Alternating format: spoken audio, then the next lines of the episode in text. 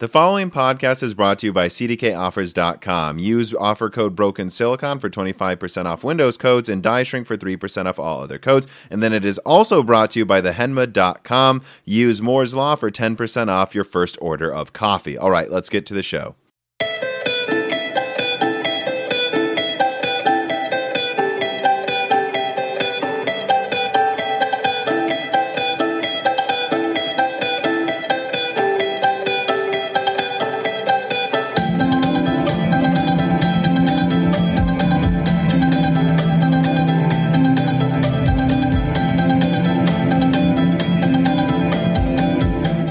Broken Silicon, a computer, hardware, and gaming podcast. I am your host, Tom, and I am joined, as always, on these news recap episodes by Dan.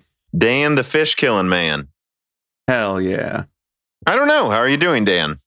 Pretty good. Long day at work today. So As I always seem to ask, did you kill some fish?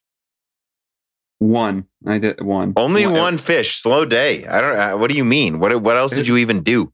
Because as far as I'm aware, all you do is kill fish. It's not like you do any actual scientific work, or you know, like, or that there's any legitimate reason you're in grad school, right? Yeah, it's it, it's definitely true that um, I don't actually do any experiments. That's not really what I'm there for. Well, I thought the experiments were how many fish could you kill in a day, and today's experiment sounds like a disaster.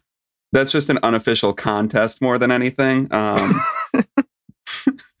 but uh, I, I mean, it, it really only happens probably twice a week on on a, a heavy fish killing week because uh, now I'm now I'm doing a lot more with bacteria, so I'm killing a lot of bacteria these days. Okay. Well, I mean, well, Corona is a virus.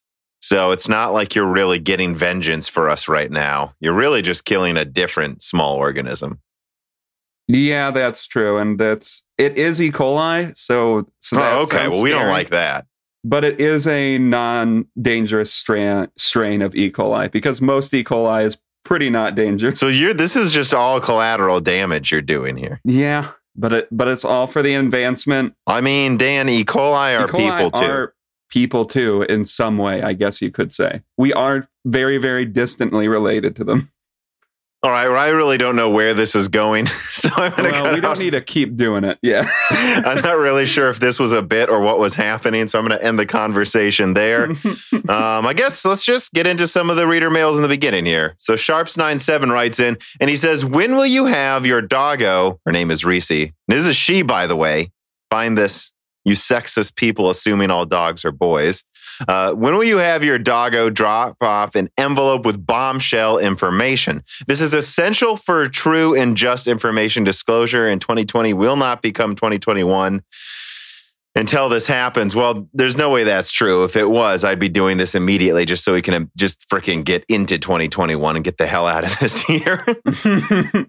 Wait, But, what's, wrong, what's um, wrong with this year?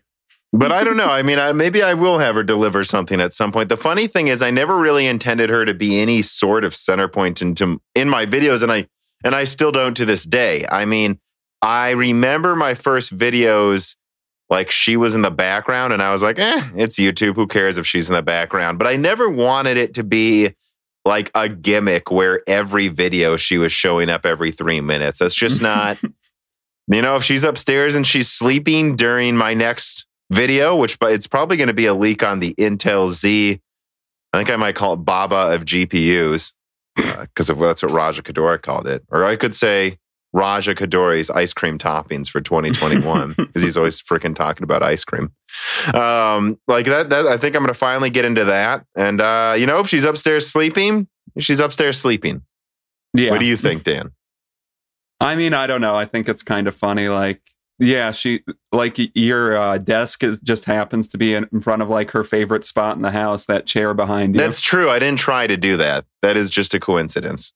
I think you do need to learn it about the internet. If a dog or cat shows up, it will be mentioned. Yes. Well, I mean, also she is the cutest Vivi on earth. So, I mean, come on. That's that is part of it. Which There your dog is still the star of one of the commercials in the middle of the podcast to this day. That's good. She's just chilling right now, though. yeah, she's not behind you, which is really weird. You were saying actually that you think she knows when you're video chatting because she never comes into your room, or at least she rarely does, unless you're video chatting. And then she like does stuff in the background. You think she's possibly intentionally trying to get attention that way? I don't know if she is or not. I think she, she definitely notices something because it could be I'm on a call with you, friends, whatever. She's usually right on the bed the entire time. I mean, she is pretty cute. yeah. Big Lamb Yeah. writes in and he says, Do you like gaming at 4K more than 1440p? First of all, all things equal, yes, it's a higher resolution. I personally don't see a difference between them when sitting at a traditional monitor distance and not going over 27 inches. Well, I'm, I mean, what am I? I've got, let me get this. Got a tape measure here. I'm literally, let's see. I mean, I'm probably somewhere between two. I'm probably around four, two feet away from my computer. Uh, most of the time. I'm I'm two feet from my 27 inch 4K monitor, and I can 100% tell the difference. Like there's no doubt in my mind. Even when I sit farther back, I can tell the difference on my OLED TV, which my TV is pretty big, so it's not really a surprise. But although again, it is harder to tell on the OLED screen, much harder because you don't get that jagginess increase not running a native resolution that you do with an LCD screen. Well, yeah, and it's hard to say. It kind of just overall looks. It just looks smoother. It's hard to. It's hard to really say why it looks smoother. Like some of the uh, anti-aliasing isn't really that much better once you're getting into these super high high resolutions. But I will say the other big benefit, and I think you get this even if you can't really tell the difference, is 4K is really good for productivity work just because you can have a lot on screen at the same time. Like I, I feel like a Oh, 4K yeah. monitor can easily function as two monitors essentially. But if you, but but the point I was making is, it seems like both next gen consoles will have a 1440p output option. Finally, by the way, um, I think the Xbox good. already has it though.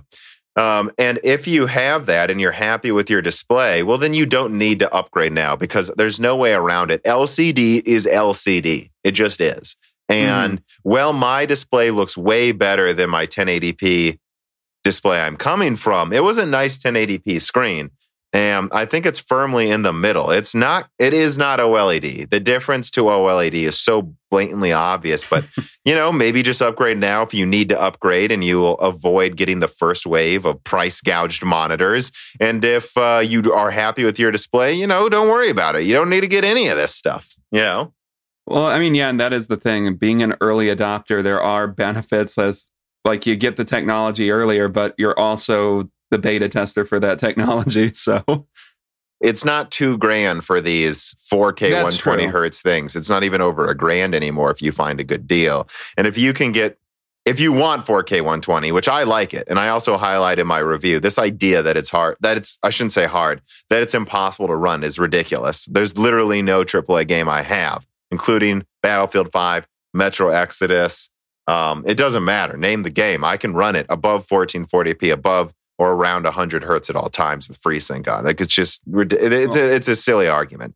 I Well, turned yeah, down a few settings and I'm playing Battlefield 5 at 120 hertz at like 80% resolution scale. So that's I think around 1800p if not higher. I play a Metro Exodus.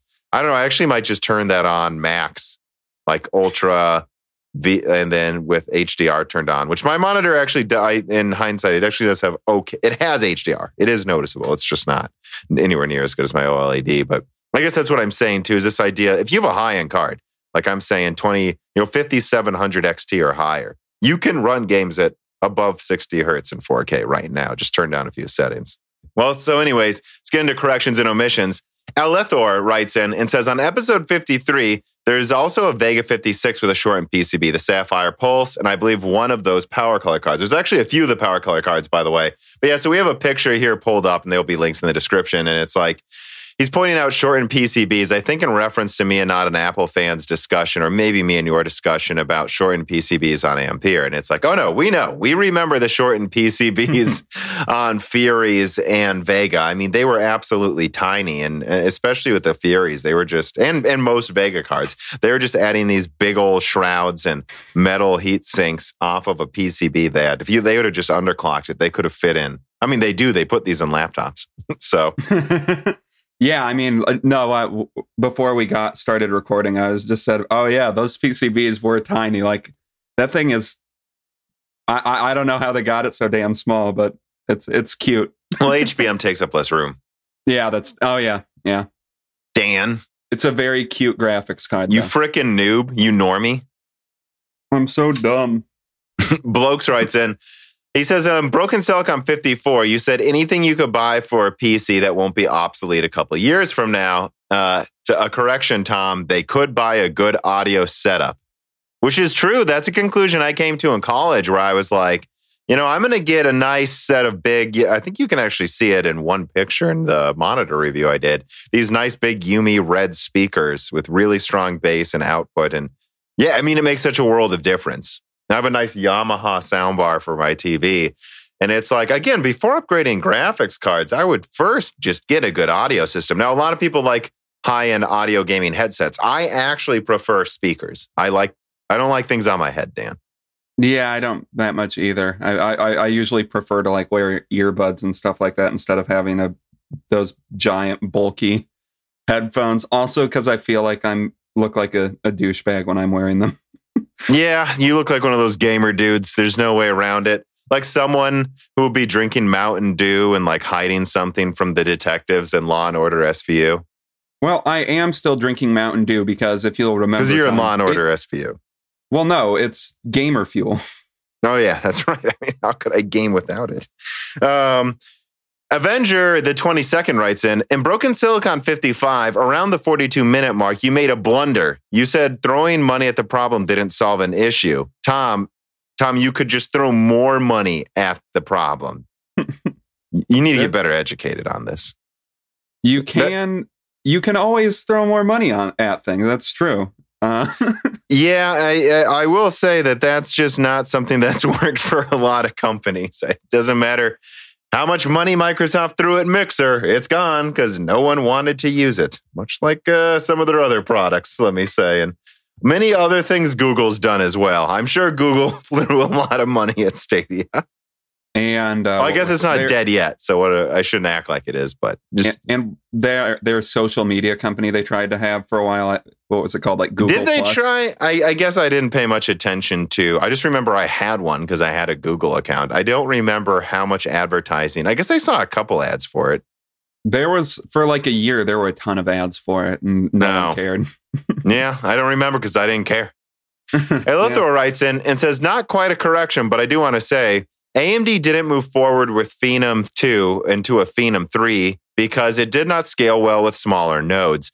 Uh, yeah, I mean, this is something I talk about all the time, and sometimes people correct me. And um, I, I understand that they probably couldn't have scaled it nearly as well as a brand new architecture.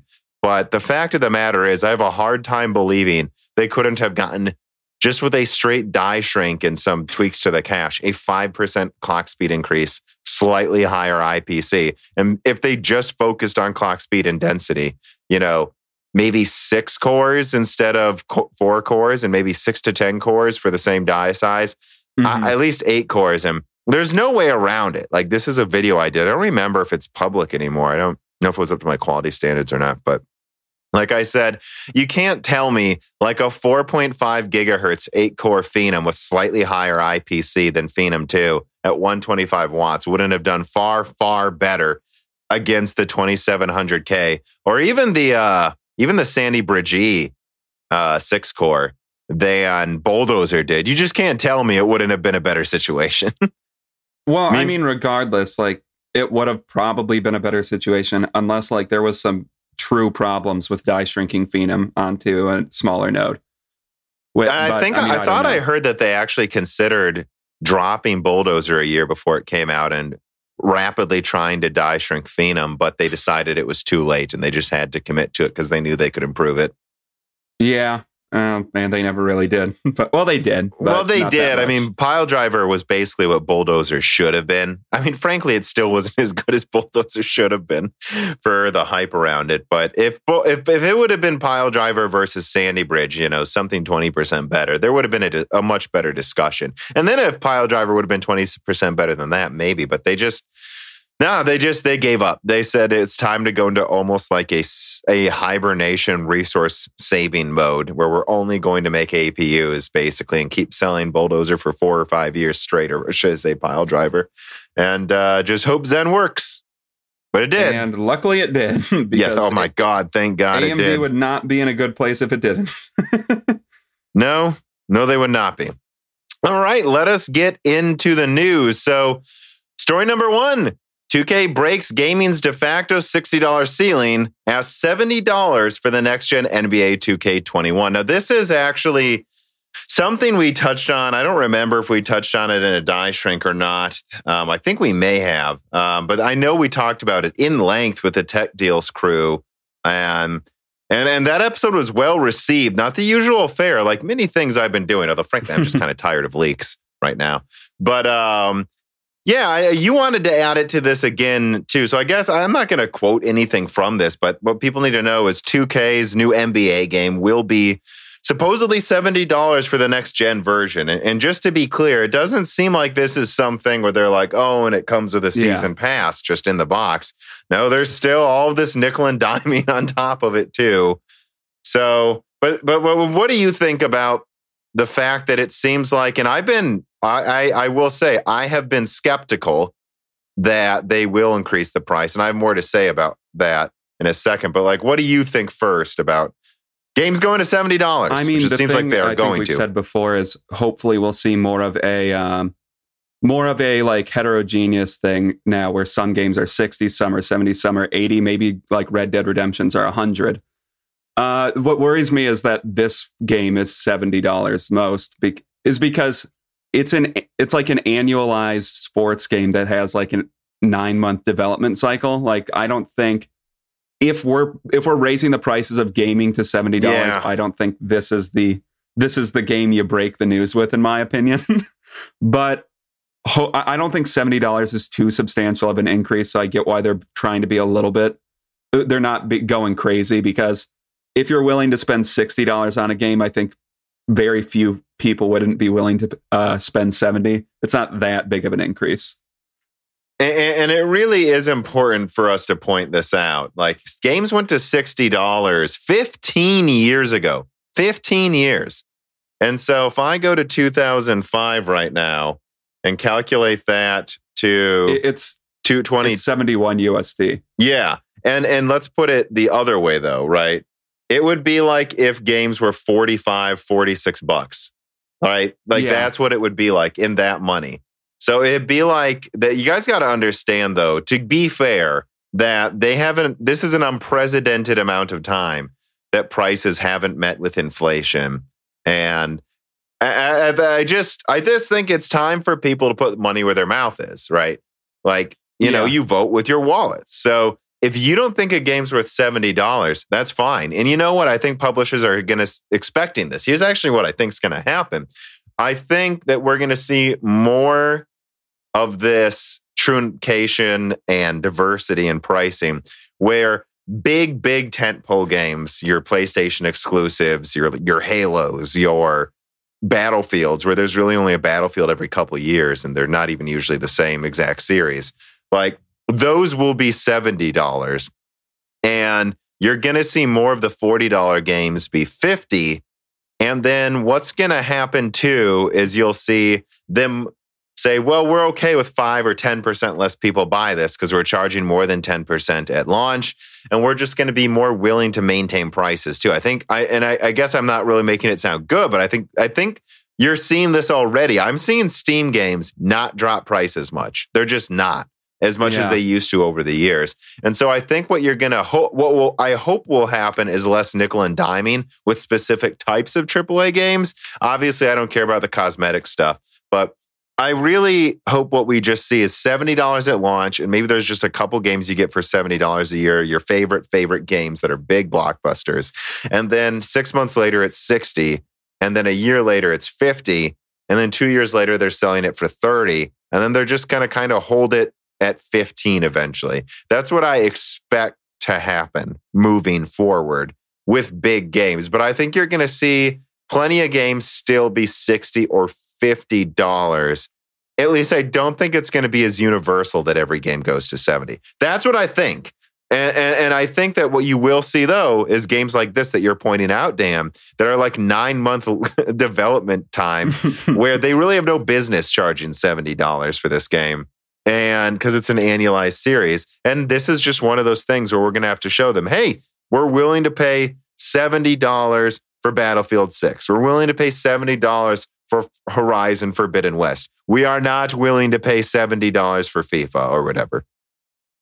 Well, and the one thing I'll say is maybe it's an attempt because I think a lot of the, I think the sports video game community tends to be more its own insular community than the rest of the other games communities, where a lot of people do only really like a few sports games. So maybe very few people that are super into like 2K or Madden, for example, would be would maybe they just wouldn't be that mad or like I mean, this is the only game I buy every year. Sure, I'll pay ten more dollars. Yeah, that's it. probably what they're thinking, and that's why you think Call. I think like we know Call of Duty. Call of Duty has an expensive budget. First of all, yeah, I mean, it also it's just like, hey, look, they have their fans, and they're just going to say it's seventy bucks, and then we'll wait until after Christmas, and now it's sixty, and that's just what we're doing from now on. Because I mean, really, I mean, uh, you could say inflation applies to the development costs too, which of course it does, but it's still there's no way around it. Development costs are up like 50, 100 percent I would still say, even with inflation in mind. And games are really down 30% in prices. so something's got to give. I'm really very much so. This is one of those things where I don't have much of an opinion when you just make it a blank statement, when you just say, games are $70. Like you just say that openly and it's like, oh, okay. But the way I think of it is, I'll have much more opinions when you tell me specific games. If you tell me this game's yeah. 60 still, I'll go, see? And if you say, well, this game's going to try to sell it for 80, I'll say, well, maybe Cyberpunk can get away with it, but I don't think this one can. I mean, yeah, and we're going to see a couple big events from Sony and Microsoft very soon. So I mean, we'll see what they do if like every game is seventy dollars, if some are sixty and some are eighty. I mean, regardless, I think we'll know soon. It's just not the same as movies. Every movie is generally about, you know, eighty to hundred and eighty, or well, yeah, 80 well, to 180 minutes. But it's not like it's like games range from four hours long. And sometimes, usually those are $20, but then some are $100, uh, 100 hours long, or 20 hours long, or 40. They vary so much in length and quality. Again, if you ask me, Red Dead Redemption's quality for the entire 100 hours of play or whatever is as high as a 10 hour tight single player. For me, it was. Yeah. And so that feels yeah. that big. But then you have some much larger games like we played Far Cry New Dawn, and I'm like, that game should have been five dollars. We got we got a lot to say about that. That is the worst Far Cry I've played in a while. Very good, especially as it goes on. But I don't know. Let's continue here. So Stavinator writes in and he says, So with the timing of filming and with what you can find with Unreal Engine, I really find it was done on four and not what we have seen on five. He's talking about the Mandalorian. Uh, and they were, yeah, so I think he's trying to say that like when we brought up the Mandalorian was done in Unreal Engine. Yeah, we never said uh we never said it was done in Unreal Engine 5. Guy. Uh we were just yeah. saying Unreal Engine in general, but but it is definitely worth bringing up here. He also goes on um, that they may use Unreal Engine 5 already. And so that all this money that goes into making Unreal Engine I mean, they're not even just targeting games anymore. Like they're targeting movies. And so, like, the ambition behind it is, I don't know, it's just worth pointing out too when you see, like, oh, well, so like that Unreal Engine demo only ran at 30 frames a second. So who cares? And it's like, well, you have to understand that the games that aren't going to look quite as good as that, probably, but they're going to render movies in it and they'll probably look even better than that. And so oh, that oh, yeah. is important that they be able to scale graphics that well. It's kind of amazing that even Unreal Engine 4 has that broad of a range of what it can be applied to and I'm I'm sure Unreal Engine 5 is going to be even bigger then. And so moving on with Unreal Engine 5, though I threw that reader mail in before, story number 2, that amazing Unreal Engine 5 tech demo was only as GPU intensive, I believe from a geometry point of view, as Fortnite, and quoting from PCGamesN, we're taking it none of you have forgotten the Unreal Engine 5 tech demo yet. Who could have? Epic Games in a press release said that the upcoming engine the company is aiming to achieve photorealism on par with movie CG in real life, and that the demo we all saw didn't fail to impress these ambitions on us. But what we didn't see is how GPU intensive the demo was. It turns out not as intensive as you would think. Vice President of Engineering Nick Penwarden said, I can say that the GPU time spent rendering the geometry specifically in our UE5 demo is similar to geometry rendering budget for Fortnite running at 60 FPS on modern existing consoles. Let's give ourselves a moment for that to sink in, PC Game says. There are no longer being left primarily down to brute force of a GPU. They're being handled by innovative software and development and developer solutions, ones that let the seriously gorgeous UE5 tech demo run its geometry rendering as well as Fortnite runs on consoles. Ah, oh, Jesus, I almost fell apart reading the rest of that. I don't know. I almost had a stroke, everyone. Sorry. But yeah, so let's talk about that. That's pretty interesting to hear that so like what was it? It was like running at like 1440p, I think they said most of the time, 30 frames a second. Yeah. And they're saying, well, you have to understand that's because of the immense explosions we were doing and the 8K assets we were pulling in. Like just the geometry itself was as hard as to run as the geometry on consoles. you know, that's that's crazy. That just goes to show you how good some games are going to be able to look then and how much yeah. of that was just the fact that they were blowing up an entire city in real time. I mean, I I don't I don't know how much more clear it can become it can be at this point that IO equals performance to an extent. It's that, that now it's going to equal performance. Yeah. I mean, I, I, guess I don't know what's his name, Nick Penwarden. Yeah. Uh, I guess he's probably going to get start uh, start getting called the PS5 shill. I, I I don't know what else to say about it. we didn't point. even we didn't even mention PlayStation in this press release. So yeah, I, he didn't mention it, but people will find a way to twist it into. it's well, they also talked about again. So like, the, but no, he's not a shill. There's no way around it. They chose that because they know it has like a next again Right. I know the company Marvell that worked on the controller is going to start selling these to enterprise. So the PS5 has a next gen enterprise grade storage solution. And that's why they showed it to stream in 8K assets because, well, that's, well, that's also frankly the easiest thing to show it on. I mean, what's the alternative? Like a multi RAID array and with super powerful processor. So yeah. like they chose that for a reason. And I guess the only thing I'll add on to this is if you watch that Horizon Forbidden West trailer, I know that that's what it's, I've, I've, been told that's what it's going to look like. So people are like, well, if you walk up to the crabs, that's just in cutscenes. It's like, no, if you walk up to those crabs, that's how the game's going to look. Now, I we don't know. And it looks like they're targeting 4K as well. Maybe 30 frames, you know, we'll see. But no, they're targeting CG performance in games with Unreal Engine 5. And it's because it's not all brute force anymore. It's also your IO. And the consoles have so much more, again, like 50 times better to like 200 times better IO, yeah. depending on which console you're talking about versus last gen. Yeah. Uh, because what was it? it? It's like, what, 50 megabytes per second IO on the PS4, right? Something like that? Yeah. Like on the base one and the base Xbox One because it's SATA 2. Yeah. So uh, I, I, just don't understand how you can see a 50x increase in a stat and not think that there might be some implications to it, and how it's been hammered home for like two months now that it does have performance implications. I mean, it, oh yeah, it, let does. me let me also correct myself. The SATA 2 limit is not 50 megabytes per second, but I was saying they were kind of targeting the slower SATA 2 meant hard drives, which yeah. tend to be 50 megabytes per second. Yeah, yeah. I got to make sure I say that before we get spammed in the comments. yeah, because what they yeah, they don't it's not like they were putting good hard drives in the in the consoles. It wasn't the worst, but no, they were the cheaper ones for yeah. sure. Yeah. like you'll get a boost by putting a 7200 rotations per minute one with decent amounts of cache. You will outperform this standard one easily. Oh yeah, and that's what we always did. Yeah, well, I mean, when you say always, you mean back in the PS3 generation. Yeah, yeah. when a when a 320 gigabyte hard drive was like 200 goddamn dollars. I don't remember what it was. It was no, it was like 150. It was ridiculous.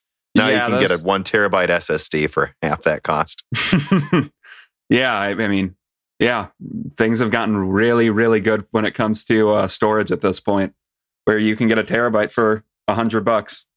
Well, again, and it would be stupid for them to not try to utilize that. And I guess yeah. Sony's just trying to take it to the next level, and we'll have to see how well it works. Snails writes him, and he says, "Do you think that dedicated gaming only SSDs with well let me just cut you off right there snails so if it can be used for gaming it can probably be used for other things but with similar co-processors to what will be in the ps5 will come out for pcs as individual components before simply being included on gpus well i'm going to say no at least not for the next year and a half um, he said would these work well enough though in theory that the amount of extra beef needed to overcome efficiency deficits in consoles won't be as dramatic as some people are projecting which again i'm not I think the truth about the consoles affecting uh, how would we put this the per, the quality of PC ports and how much brute force you'll need to overcome the customizations in the Xbox and PlayStation 5. Like I, I think it's not as full blown as some of the console fanboys are making it out to be. It is not going to make all PCs obsolete overnight. And that's something I think some people accuse me of. That's not what I think. But again, what I what I was told is that someone who's playing around with PS5 games already said it requires at least 32 gigabytes of RAM uh, for and DDR, and then you're going to need at least like an eight gigabyte graphics card, and that like and that's for like minimum settings. Like that's not running as well as the PS5. So there's no way around that that's not good. That's like two hundred of dollars worth of goddamn RAM to match that performance. So it's not going to make PCs obsolete, but it is. I think it will be a legitimate problem in 2021 that will be overcome by 2022. So yeah, it's like, and it might be just because RAM gets super cheap. And then we have DDR5. Like that might be what it is. But there's a lot of people with 16 gigabytes of DDR4 that will not be happy about that. And just telling people that, oh, we'll just go buy $300 worth of components on top of your already $1,500 build. Most people won't be happy, but I don't think it's as easy to just add right now either, though, snails. You just can't add that. Like the design cost is expensive, but not if you're making 100 million consoles. So putting all that work in an R&D early to make something, it really doesn't cost that much extra to build once you've gotten the design costs in. But with how varied PC builds are, no, I don't think you can just do it. I don't. I'm sorry, I don't. And with a and just with a uh, a simpler solution, which is probably the solution that will most likely happen, is once again, like we keep saying, brute force. It might a very likely solution is it's just every computer has 64, 32 to 64 right. gigs of RAM in the future, and to play a game, they require you to at least have like I don't know a SATA three SSD.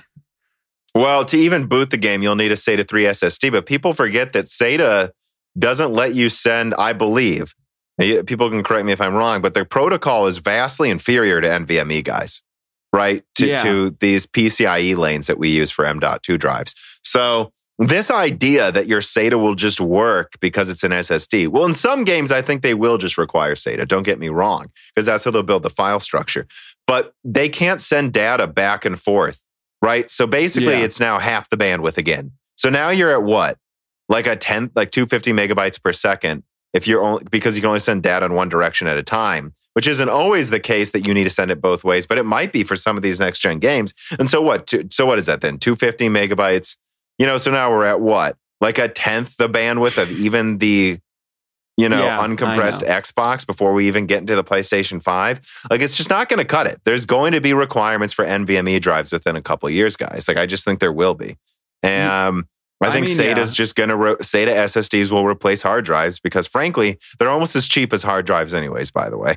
Yeah, and like I, I said uh, earlier, it, NVMe drives aren't that expensive at this point, so it's not that it's not that bad. They're often cheaper now than than SATA alternatives. Yeah. Sage of Geeks writes in and he says, "Okay, so we know what geometry engine is. I'm, this, I'm just reading this is how he worded it. Is in the Xbox. Not saying it is RDNA three, but it's definitely RDNA two because geometry engine powerful by DirectX 12 Ultimate." Tom, you need to watch Microsoft GameStack stuff. So I wasn't sure if I wanted to include this reader mail, but I just kind of have to as a PSA. Dude, we literally said the Xbox has better than RDNA 2 in some of its features and multiple broken silicons, at least for gaming purposes. Again, yeah. I, I don't, you know, although they plan to use it for a server APU, so it might have all the compute stuff as well. Um, Uh, like, so I'm just going to put this out there. Like, I don't need to watch these GameStack videos because I've been talking to people who have Xbox dev kits for months, actual people. And so I'm just going to say this, Sage. I'm sorry, ma'am. You're now barred from submitting questions about consoles. and the reason I have to is because it's not fair to the other patrons when I see a thing, I do research and I have to type this up and put it into the script. And I could have added another reader mail, which we get tons now instead. And so, like, the fact that you literally said that I said it wasn't RDNA 2 tells me you're not even listening to any of the Xbox parts we talk about.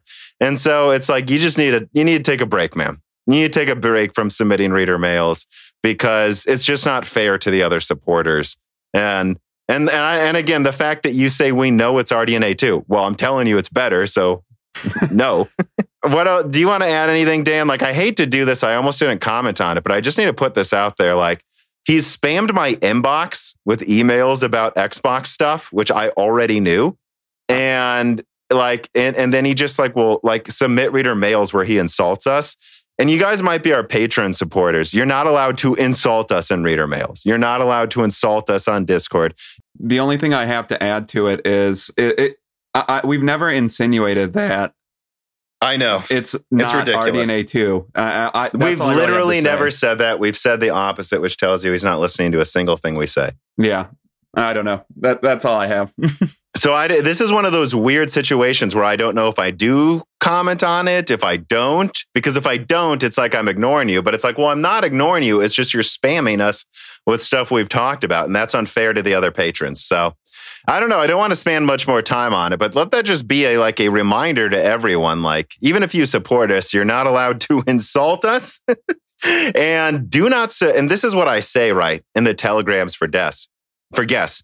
Be thoughtful, be insightful, put effort into your question because as the channel grows, we're going to get more and more reader mails. And if I just see like broken grammar fanboy stuff, I'm just skipping your question, guys. So actually put thought into it so that we can add to the discussion in these episodes. Yeah, I mean, I don't have anything else to say to that about that. I agree with you 100% on that. Let the record show that Dan's dog has just showed up. So she's trying to get attention again behind Dan. And she just got up when I said dog in the mic. Interesting. She is oh, back. Jarithius writes in and he says, What are your thoughts of what Microsoft may still come out with to try to combat PSVR? I feel like they are hiding extra features to help compete. I'm sorry, guys. I laugh when I hear the secret sauce argument for either console. Like, I think we know what's going on. Like, we know what's going on. The only thing we can say is, can they use things we already know about, right, to do yeah. specific things? Like, for instance, the play the well let me actually pull this up let me pull this up so so at the very least the initial version of the xbox series x seems to have a slot for an ssd ethernet of course mm-hmm. two usb drives on the back two usb ports on the back hdmi and then of course a power cable port um, so when you say will it run vr it's like well it's gonna have to do it right? Because remember, the PS4 added VR later without planning to do it. And they had to add this bulky, goofy looking box that you put next to it, which I assume they will plan ahead with the PS5 now since they know they're doing VR. So my answer is I don't think there's any secret thing going on. I just think the Xbox is powerful enough to run the VR we have now. And I think they're just going to have to find a way to make it work with some kind of HDMI pass through box and using one or two of the USB ports in the back. Yeah. Right. So I don't think there's any hidden features. We know what's in the Xbox, guys. This is no secret. Um, and we know what's in the PS5. And, you know, so it's like when it comes to things like the PlayStation 3 backwards compatibility, which I still, there's still many rumors that it might be able to get that. It's like, well, it's not going to be some secret thing, I think. I think we know for the most part what's in there. Although I guess it's worth pointing out they haven't shown die shots. So I guess that's worth pointing out is that Sony has technically shown less information about their architecture. But like I've I've had a, a, dev reach out to me and say that he thinks the what is it? What what's the sound thing they have? Uh, whatever that is, they literally went out of their way to say it's organized in the same way as the PS3 cell CPU. And with that in mind, I've had a dev suggest that they could still have something on the die to act as the main core and use that as the uh, secondary core. So I guess that's something to mention, right? For PS3 backwards compatibility. But I don't think there's any point where it's just like, oh, guess what? The PS5 now just added this thing. It's like, well, the only thing I've had suggested to me is that they might bump up the amount of compute units from like 52 to 54 and from 36 to 38 only disabling one dual compute unit because yields are so good at TSMC. But outside of stuff like that, I don't think there's really any things you can hide. And to answer your question directly, Jarithius, look, from what I'm told, the geometry engine in the PS5 specifically has things added to handle VR yeah. well. And, and that is a thing. Like, uh, uh this is something NVIDIA has put a lot of effort into. The fact that when you render VR, you have you know, two screens. And so you're duplicating some of the pixels and you can do some kind of mesh shading to not need to, I may be butchering some of the terms, but like yeah. when you're rendering the mesh, you may render not duplicate some of the work and that there was extra effort put into the geometry engine in the PS5 for that. So now could they have, but now I know they have a, a more advanced variable rate shading in the Xbox as well. So I think it can handle VR well, probably. Right. Yeah, it's just, I, mean, I don't think there's a secret. It's just, you know, did they put ports in the back to handle it in a way that's not, you know, cumbersome? And, and, as far as we can tell, they've been very, very dismissive of VR. And if they're dismissive, they're dismissive of it. So, you know, I don't know what their plan is. A lot of people have said they should just support Oculus so you don't need to use theirs. But I don't know. I don't know. What do you uh, think? But I mean, I don't know. It's, you look at Sony, I, it's PSVR is definitely a financial success, but it's not like some smash hit and it's not redefining the way we play games. So I think they can see what Sony has done with PSVR and they're like, yeah, this it, it's a financial success, but it's not something we need to get uh we need to attach ourselves to as well.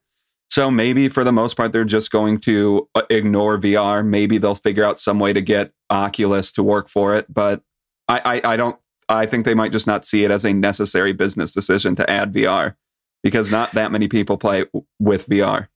Yeah, and I don't remember. I think it was in the loose ends where I talked about this, the last loose ends. Like, you guys got to understand everything they're putting into the dies of these consoles took some die space, which takes some money, which yeah. is budget they could use for other things. Like a catastrophic example would be the original Xbox One wasting die space on ES RAM instead of more compute units and just giving it proper bandwidth. Like that was a catastrophic mistake for the launch of their console. And moving forward, it's like all of these things take up die space. Like when you have fixed clocks, you can actually save die space, according to what someone told me. And that's why the Xbox Series X is such a small die for how many compute units it has. That the PS5 may actually not be that much smaller of a die size. but that's because they put all this effort into its geometry engine, into the on die audio engine, into presumably what could be a couple of other things we've touched on as well. And so all of these things are there and they take up die space budget, they take up money and you know, they've have their own visions for what a next gen console could be, should be and we're just going to have to see how they pan out. Yeah. All right. Number three is kind of an Xbox information wrap up. Like I added like all of these things together, like just to touch on some of the recent Xbox news, because there has been so much Xbox news recently. So for instance, it sounds like the Xbox Series S is really coming. And I always knew they were considering going with it. I talked about this in Loose Ends, I believe, uh, and that, and in the the the tech uh, deals podcast yeah. episode. Um, and that now I've had a couple people reach out and say, "Oh no, it's definitely coming." And then we saw die shots, or not die shots, but um, PCB shots, I believe, emerge of it. So it seems like a done deal. And it sounds like they're going to do a first party reveal on July 23rd. And uh, but I have heard that the Series S may be saved for August as a final mic drop announcement. Um, I don't, I don't, I don't know what. Uh, I guess let me go into what the Series S is yeah. here because now we have some more information. Right, basically, it's targeting 1080p 60 frames versus the Xbox Series X's 4K 60 frames, and that they are looking at roughly a third the uh, GPU power. Although by my math, it might be more than four teraflops. Like I think it might be closer to five. We'll just have to see. Um, and that it's 20 compute units. Who knows? Maybe they'll cut it down to like 18 Mm-hmm. right? And then run it at 1800 megahertz uh, or whatever. And then 10 gigabytes of GDDR6 RAM, which I've thought about this 10 gigabytes of GDDR6 RAM. So to me, that sounds like the same six gigabyte memory segment for the system, and then just four gigabytes of VRAM. And so I suspect they're literally just going with the same IO controllers, the same SSD, one terabyte, the same CPU, and just cutting down $60 of RAM and a smaller die, which means a smaller power supply, smaller case, smaller cooling. Uh, I really think, based on the math I did, that this could cost like 280 bucks to make. What matters here is the price they release at. Like, depending on the price they pick for this, that it, this would be a smash hit.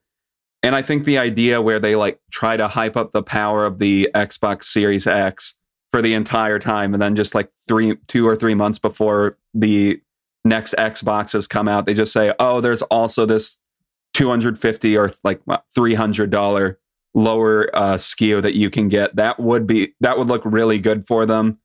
Um, I'm curious if uh, how, well, and, and let be- me jump in here. And they sh- and what they would probably do is shrewdly focus on the Series X for months and months and months and its Yeah, performance. And then they just say, by the way, here's the Series S, half the price. Everything in it but the graphics is the same. So everything we said about loading times and about its capability to do AI and its capability to do this, it's all the same, guys. Except now it's 1080p because we realize a lot of you don't care about 4K. I mean, yeah, and frankly, if you're looking at it, like what, the people that are playing PS5s and um, I mean PS4s and Xbox Ones, how many of them are actually currently playing this on a 4K monitor or TV? Uh, I'm sure there's a percentage of people that are, but it's Yeah. it's uh, still a relatively small market compared to the 1080p market, just because people don't really care that much unless they really, really are into gaming.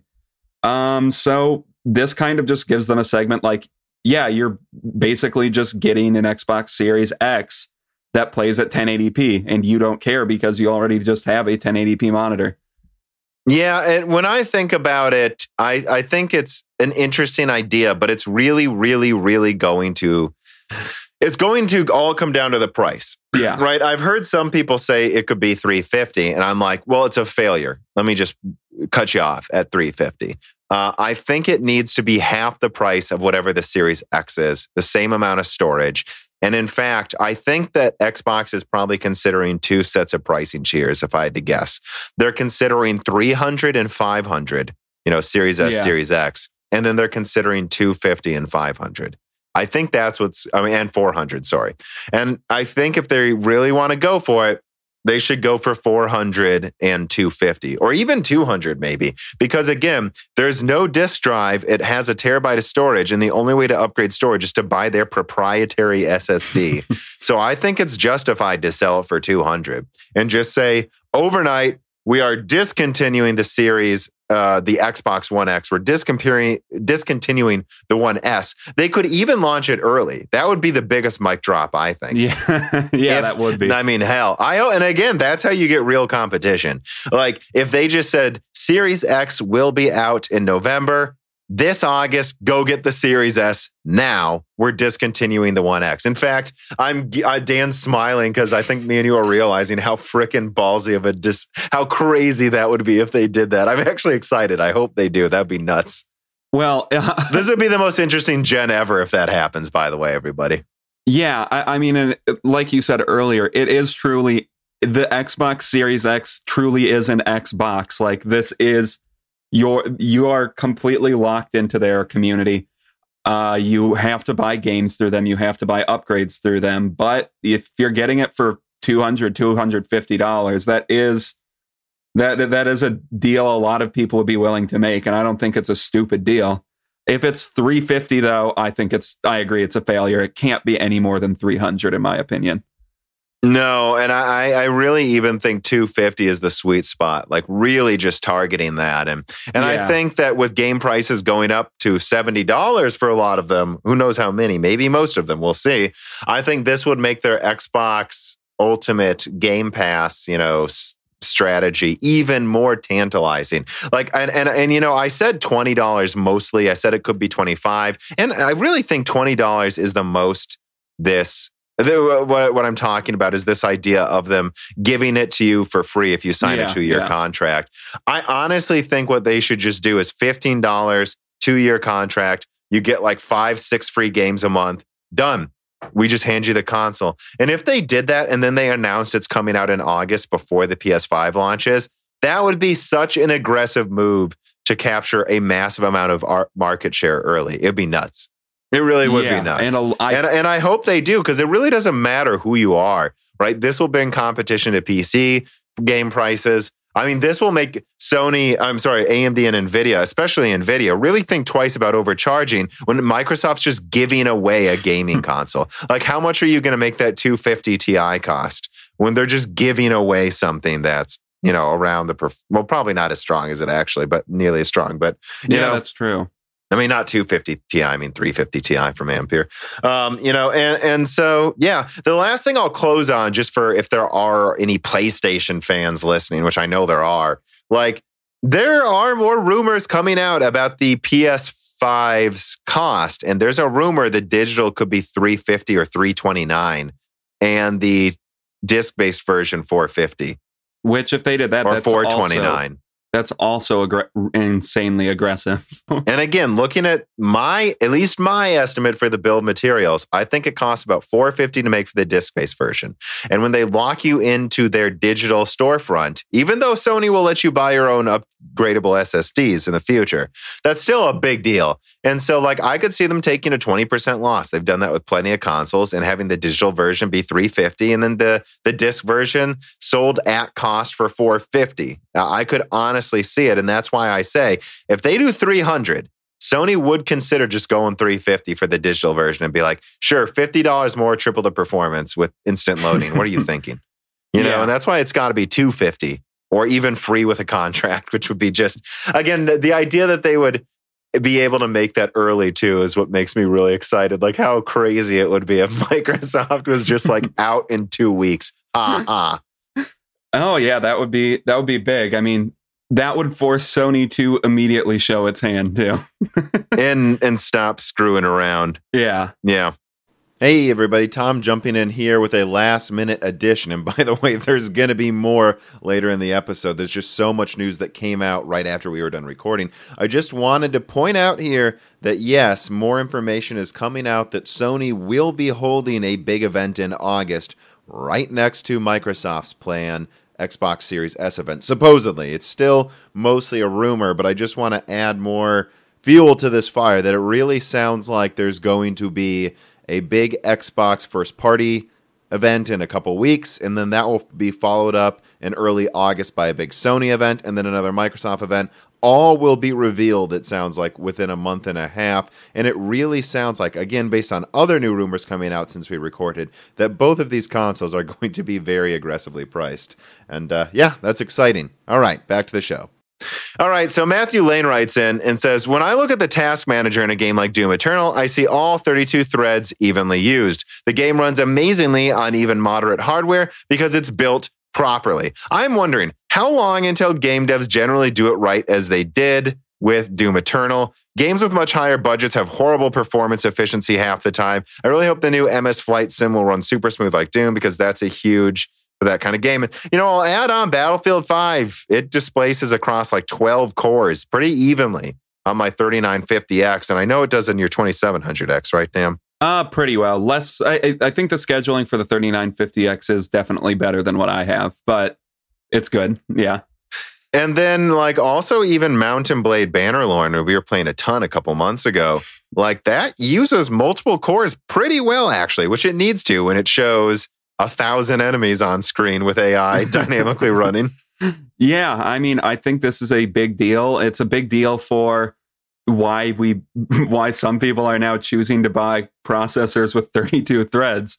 I mean, uh, it's inevitable that game devs are going to start using the full power of those processors. And I don't know. I guess it doesn't surprise me that Doom Eternal is one of those. They always seem to be a pretty well so- a pretty uh, software Oh, yeah. focused company that makes good, well running software.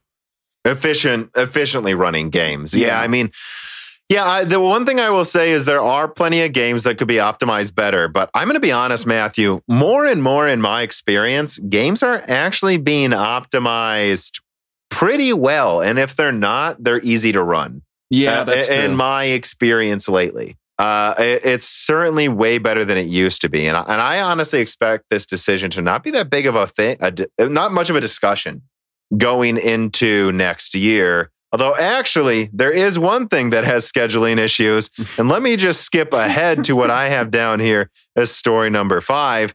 Uh, Intel Lakefield tested; it's disappointing. And uh, also, Apple dropped Intel supposedly due to their software issues. So I kind of combined these as two Intel things into one. But let me quote here from the Intel Lakefield test, links in the description.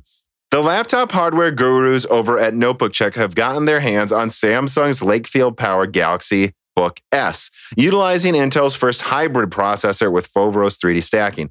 As you can see below, Cinebench R15's workload is pushed from core to core, keeping the workload off of Lakefield's stronger Sunny Cove CPU core much of the time. This behavior severely limits Lakefield's Cinebench R15 performance, as most of the processor's work is being done on the processor's low power Atom Tremont cores. Could this be mitigated with future Windows updates? Perhaps, but it's also possible that a single high performance core is simply not enough to make big little style x86 processors work on PC. Every application would ideally be running on Lakefield's fastest Sunny Cove core, and that level of competition could cause an unnecessary amount of core switching. Having two Sunny Cove cores maybe would allow the application to run on more big cores, something which could limit this unnecessary core happening. Yeah, so I guess before we touch on the Apple thing, let's just say this is something I touched on in my Alder Lake and Sapphire Rapids leak, where one source specifically said, keep in mind Lakefield is probably going to run like jump the first couple months it came out. So I was specifically warned about this. At the same time, looking at my Alder Lake information, I see that they have the eight plus eight, you know, eight Atom cores, Yeah. eight Golden Cove cores, but there were also a significant uh, i didn't see that was it. I didn't see any six plus six eight plus six or any four you know like four plus six situations. It seemed like there was just that and everything was an eight or a six core in the lineup. So i'm told there are probably other big little things in the alter, alder lake lineup but that i don't know that th- there's a chance it just also might not pan out. I hope it does pan out. I don't know. What do you think about this Well, I mean, looking at it, it's it's really bad. Like it the it does like the opposite of what it's supposed to do. It seems so. That's not good. I mean, I hope it doesn't spell a bad future for Alder Lake or uh, Intel's hybrid architectures in general, because I, it seems like they're really banking on the big little thing with Alder Lake, at least at their at their uh, higher end lineup. as a way of scaling with multiple ring buses, right? Because they can't effectively. Well, so they've had 12 core ring buses before, but they clearly want to keep it below 10 um, per ring bus. And so this is kind of one of their ways of getting around that and being able to make the argument oh, we have super high IPC, super low latency, but then don't worry, we understand you use more cores now. You know, I don't know. I, I guess we'll see. Just remember how badly like Threadripper worked when it first came out. Yeah, that's true. I would just say, hey, if this doesn't work at all well, if it's still this bad by December, that is worrisome for Intel's future. Um, because I do think there is an argument to the more cores. Like they do jump around the hardest to run apps usually between the most powerful cores to not. Like, because I'm sure there's just a ton of heat density on just Yeah. having one powerful core. So perhaps this was silly for them to not at least give it two Sunny Cove cores. But I don't know. All we know is that at the very least, this doesn't seem that much better so far than the dual core four thread uh, Y processors that they still sell, like Amber Lake. yeah. I mean, yeah, it's a shame. Although this is half the die space, so it's like I guess that's worth remembering if it's around the same performance. Yeah, that's true. I mean, it's a shame. Hopefully, they're able to fix it through uh, software patches, but uh, we'll see if they are.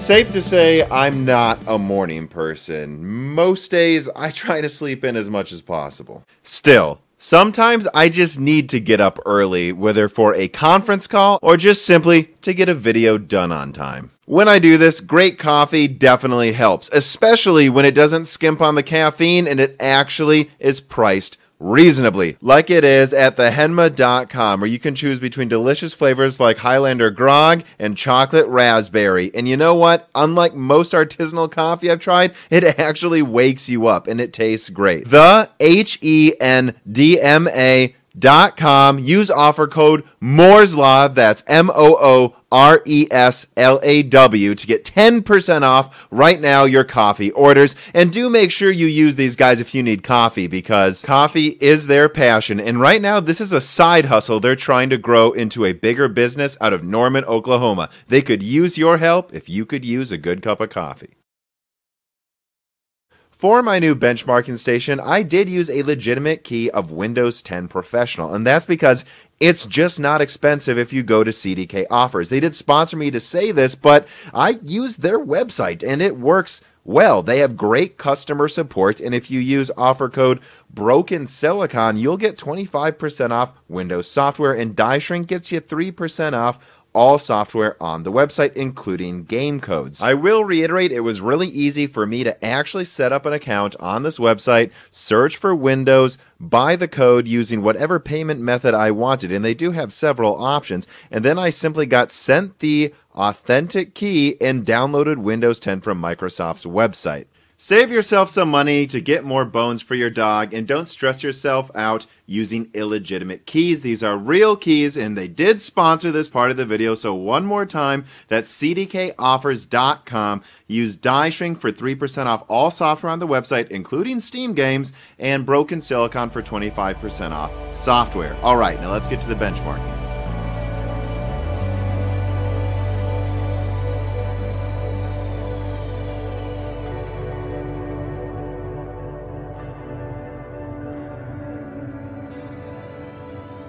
Yeah. Well, anyways, Tom's Hardware talks about the Intel Core i9 1050K, the poor man's Core i9 10900K. And this is story number four, jumping backwards.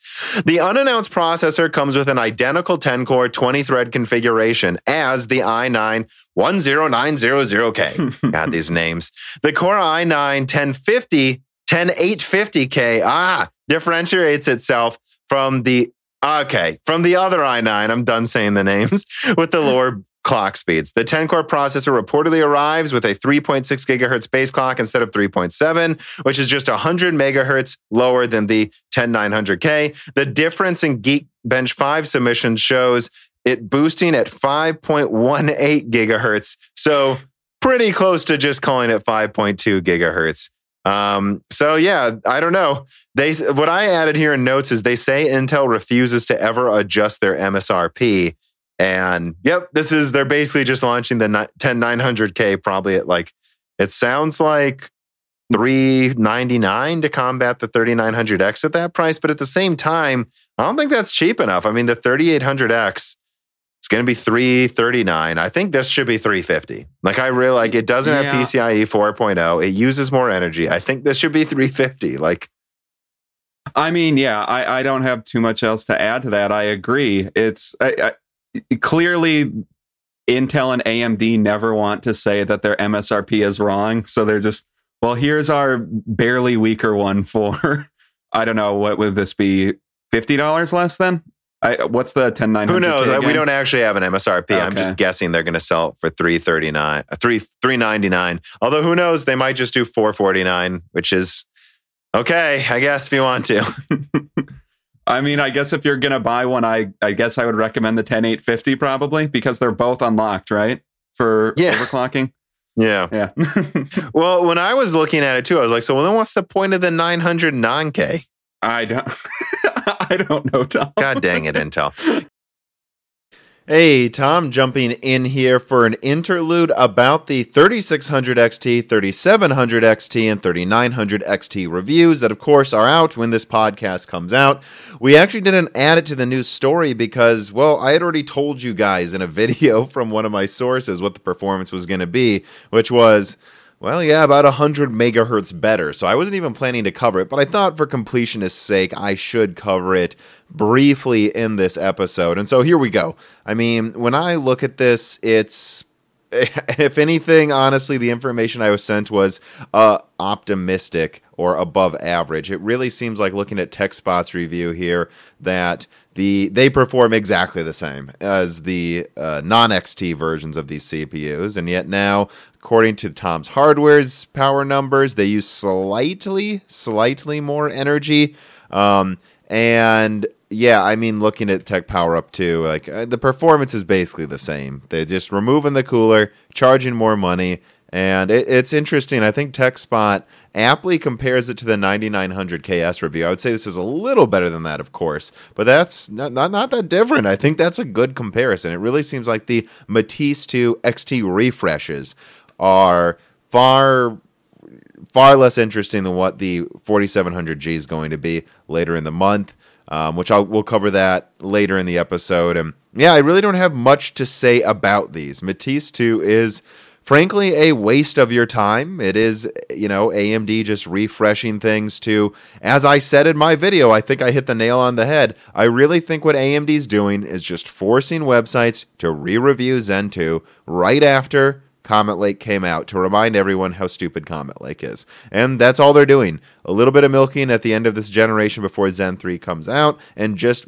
making everyone refresh their benchmark numbers so they have the latest when Comet Lake is being looked for. All right, back to the show. QH Freddy writes him, and he says, Last few months, I feel like we have, particularly on the GPU side, been caught up on a lot of what's going to happen in the next half year in the high end GPU space. But do you have any indications or changes of the longer term outlook, or what has that been relatively silent? Well, the answer is yes, I do. But uh, I don't see a point in rushing out things that are two years away, especially because how much of that changes.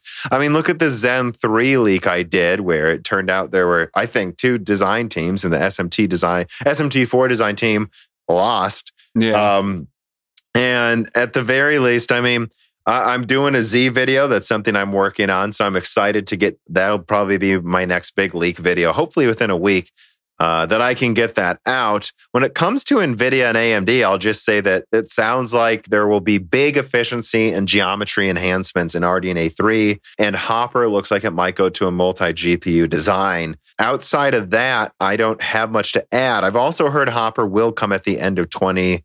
21 potentially, but I guess we'll just have to see. That'd be a quick follow up after Ampere if they did. Yeah, especially after relative to the others, I guess. Especially after uh, Ampere for, I mean, not Ampere, Turing for two years. yeah, Dragon Eddie writes in and he says, Is it just me or is Intel still trying to get attention via false shady comparisons? Well, of course they are. I mean, we, people keep saying, What do you think about Intel's new shady tactics? And I'm like, Nothing. This is what they're doing 24 7, guys.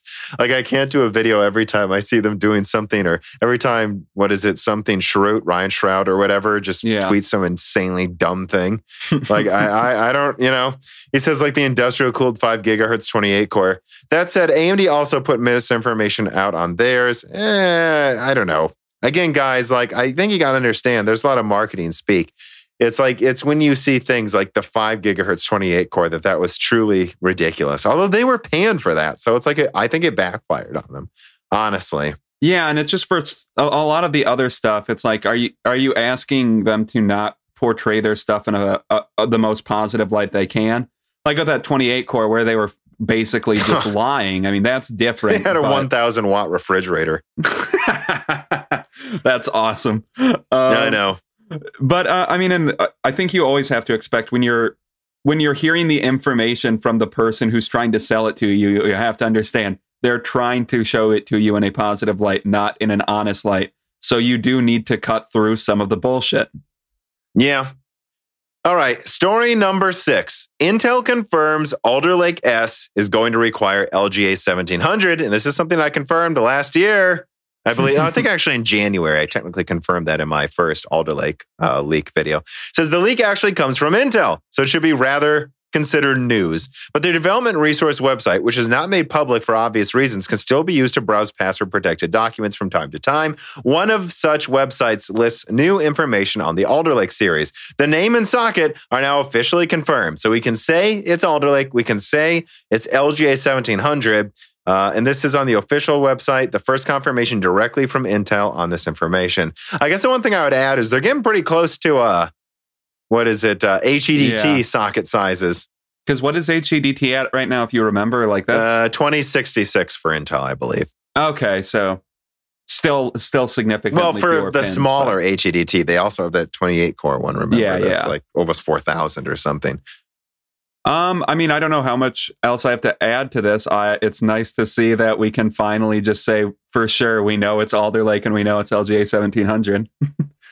Yeah, I mean that tells you what, what what I like seeing when I see stuff like this is simply knowing. Okay, so that other set of information I had Yeah. that said this too, guys, is probably all correct.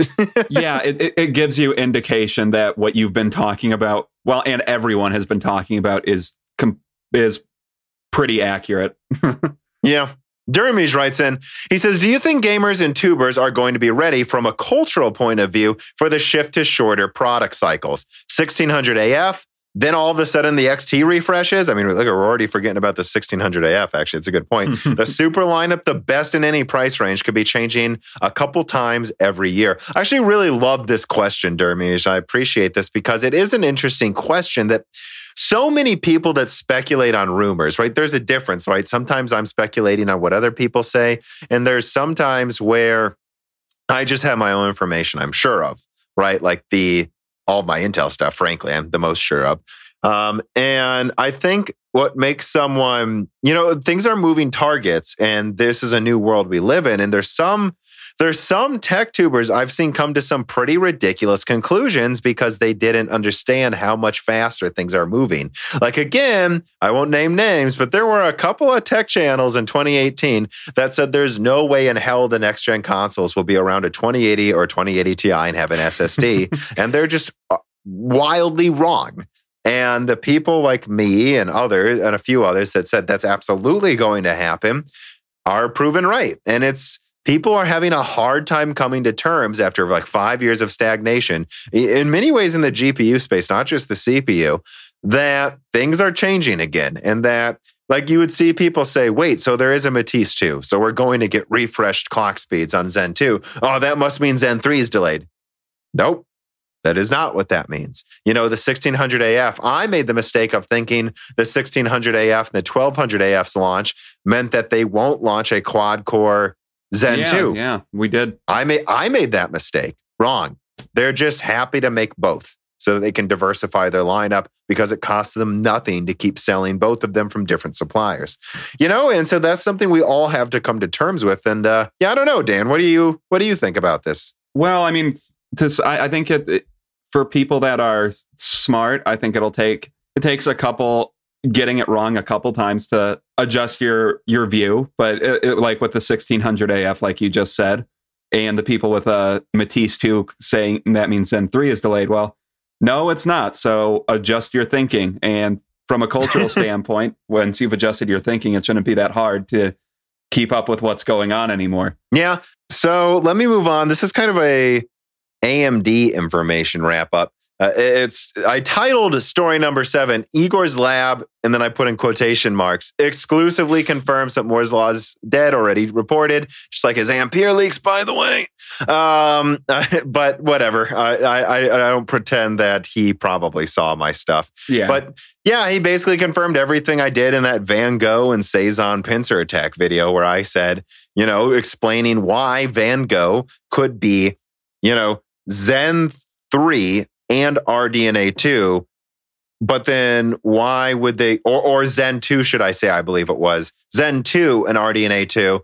And then you have Cezanne, Zen 3 and Vega. It's like, why would they do that? Why would they still use Vega? Why would they still use, you know, Zen 2? It's like, well, they take up different amounts of die space and it takes design costs. Like, it, like these are complex SOCs. Like, this is Yeah. something Intel's starting to get good at making as well. But you still have these really powerful combinations of different products from AMD's, you know, product stack. And putting Zen 3 with a Vega 8 CU, okay, so we don't need to redesign half of this chip then, or like a third of the chip, and that makes it much easier. And if Cezanne is truly meant to be a Renoir replacement, which is to say their budget chip, Mhm. well, they want a powerful high IPC 8 core, and then the graphics don't really matter. The graphics are only really going to be used in cut down versions in budget laptops. So just eight Vega CUs is fine. Doesn't matter. And Van Gogh, you know, why would they go with a bunch with RDNA two? Maybe with more CUs. Again, I wonder if Van Gogh is like a pared down version of what's in the Xbox Series S. That's what I've always suspected. Um, you know, that one makes sense to just use Zen 2 because that doesn't take up a lot of die space. It's not going to get a discrete GPU. And so I got news for you guys. It's around as strong as a 2700X. That's more than powerful enough for like a 12 to 24 CU RDNA 2 chip. They don't need to use the extra die space on the cache and the Zen 3 enhancements. Like that's a powerful enough CPU. And what we're all talking about on this channel, uh, we're not crazy. We're getting confirmation. More, closer and closer. Right. Yeah. I, I named this video sampling AMD and NVIDIA, and it's because it feels like all of these stories are ES sample stories.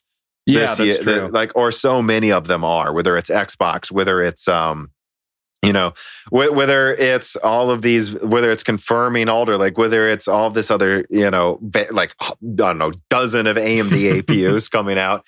You know, it seems like there's sample, we're sampling the future here, people. And, and I mean, on that note, I also added at the last minute that Milan leak. So just to say again, like with Matisse 2, oh, does that mean that Zen 3 is delayed? Well, here it is, guys. We now have a finally a Zen 3 engineering sample showing up. Although I will note it is a server chip.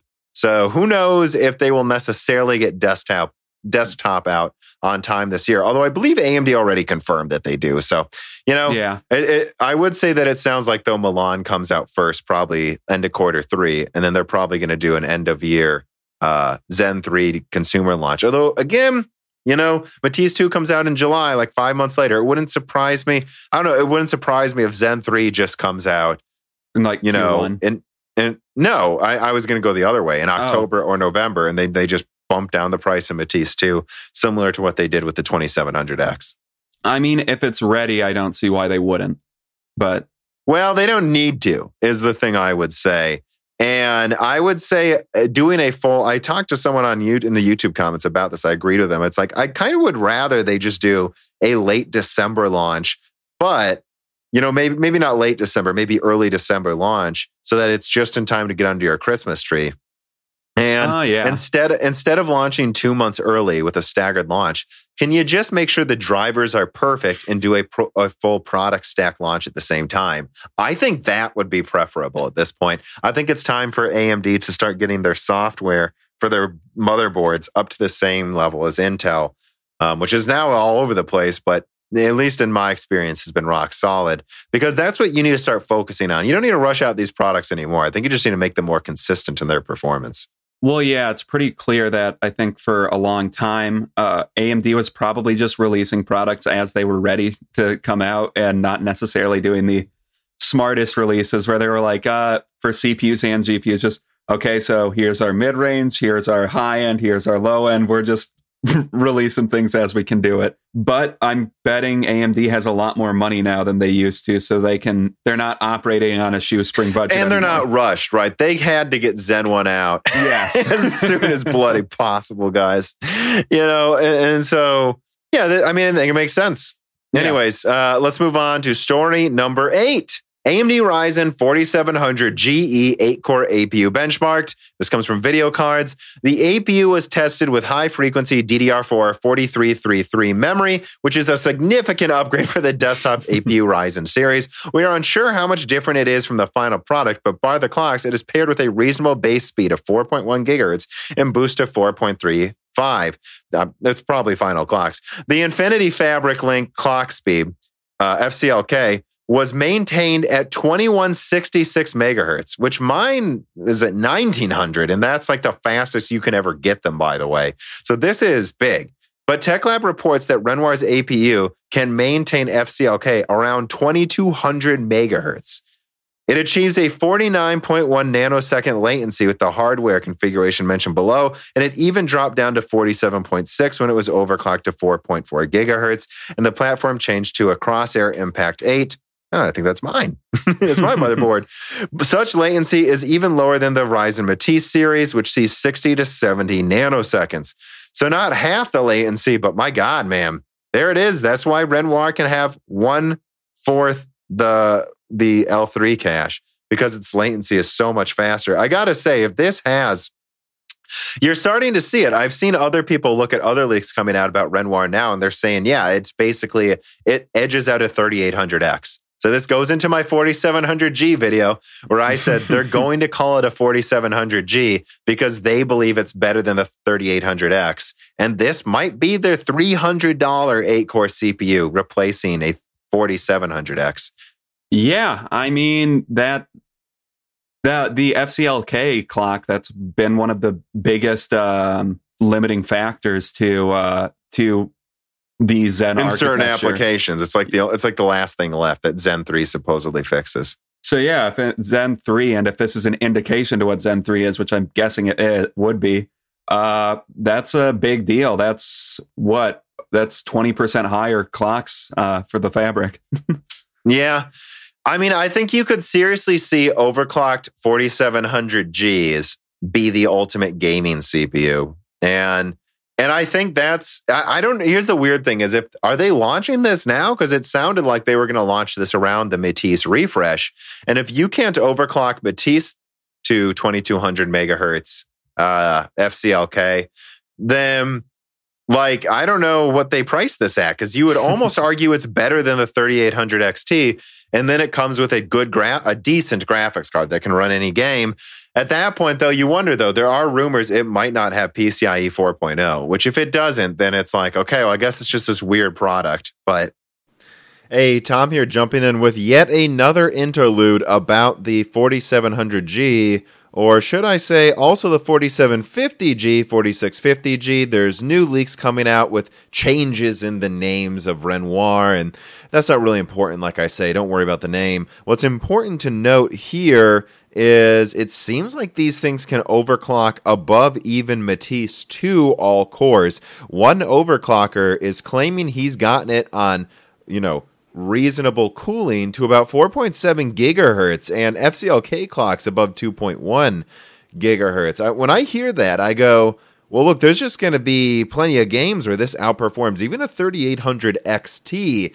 And then you look at the LN2 performance and it just blows past Matisse 2 all core. And it looks like you can get a single core to about 4.8 gigahertz. So this is odd. I, I, look at speculated pricing of around $300, like I said in the podcast, actually, and I go, well, I don't know. If they're planning to sell the 3800 XT for 400 or even more than 300, I don't know how this can be the same price because, and this is another link I'm adding in this interlude, supposedly Renoir right, which was a big question I had, is coming out in July as well. They seem to be confirming this in other leaks. So Again, you know, if Renoir was coming out better than the 3800 XT, but it was launching in a few months, maybe after the prices come down, as truly part of the 4000 series generation, you know, a 4700G instead of a 4700X, like this is just AMD's $300 APU, and they're just going to have a 4800X above it. There's not going to be two 8 cores in the generation this time from the same Zen 3 architecture.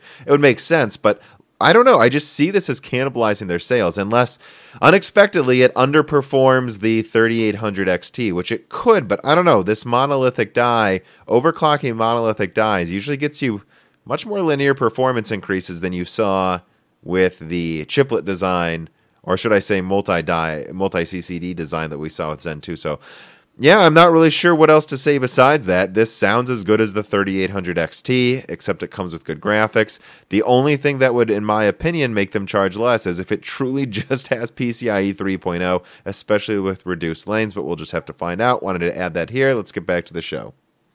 Yeah, that's true. And I mean, I think we've brought uh, that's been brought up before is if they don't play this correctly, it could kind of lead to um, lead to AMD's products cannibalizing each other but if this really is just meant for someone, no, I'm not going to put this in a I'm not going to put a graphics card in this ever. This is just for like low end gaming or I don't know, maybe even like some multimedia machine or, or something like that. Like that's what this is for. Uh, Yeah. Then I think they avoid that for the most part. Yeah, what I could see them doing is just they make it three hundred dollars, and then they put no forty seven. And I've said this in my video. They might just not have a forty seven hundred X. They might just have a forty eight hundred X, and they're like, "That's the eight core model." And then that Yeah. one's four hundred dollars, and it's Zen three. And then for thirty percent less, you get something that's has some of the IPC enhancement Zen three has, really low latency, and it comes with a graphics card, and they sell that for three hundred. And then maybe they will still just have the six core, you know. Um, Zen 3 4600X for 250 and they're like, "Yep, it's $50 cheaper. It's slightly worse CPU performance, but it doesn't come with a graphics card. That's why that one costs more." And uh, I mean, they would argue, well, you know what? The 3700X launched at 329. This is 300 and it comes with a graphics card. You cannot argue our price performance isn't getting better. And so, and then there's Yeah. the 3500G, which is supposedly the six core model with six compute units that will probably be probably be the i5 killer for 180. Wait, did you did you say 3500G or did you mean to say? I think that's what they're. No, I think they're going to call it 3500. Okay, that's weird, but okay. Eh, eh. Well, I guess you could argue the 2500X is a six core without hyperthreading, so they're just adding hyperthreading now. oh yeah, I guess that's true.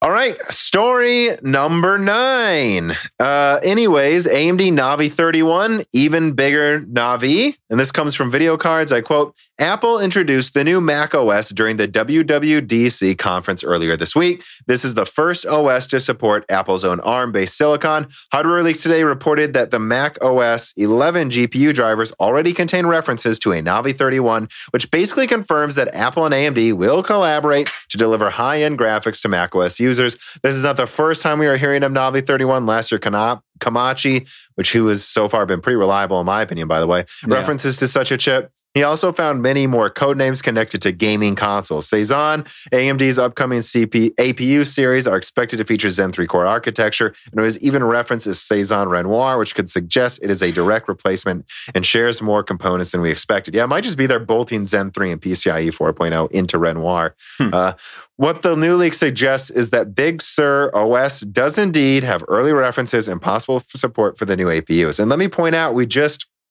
recently recorded the die shrink for Vega, where we remembered, and that will come out in a couple week, in a week or so uh, after this uh, to patrons, um, that there were references to seven nanometer Vega before 14 nanometer Vega came out. Yeah.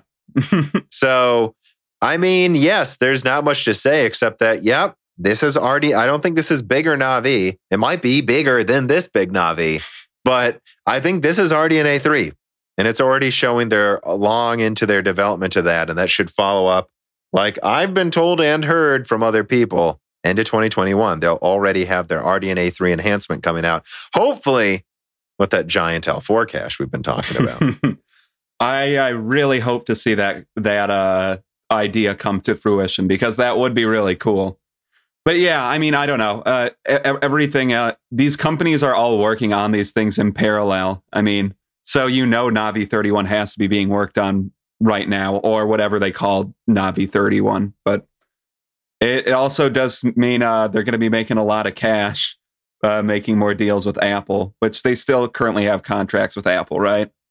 Oh yeah, tons of them, and uh, even if they, and again, that's something I've said. Like you know, even if they make, even for their HET HEDT lineup, if they go with some you know 48 core Apple Mhm. CPU, Apple designed ARM processor, they'll still probably use CDNA and RDNA two graphics cards.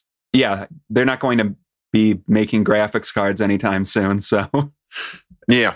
Well, I mean, they are in their phones and stuff. They're Oh, just yeah. nowhere near the same caliber. It's going to be a while. Um, wouldn't that be crazy, though, if Apple got into the GPU space and they actually started selling them with Windows drivers on Newegg?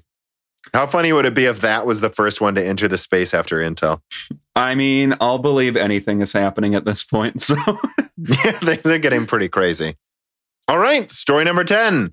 RTX 3080 Ti in 8 nanometer rumors pop up again and Nvidia sued. So again, like so many stories in this episode, this is a a roundup of information going on right now, and this is the Ampere roundup.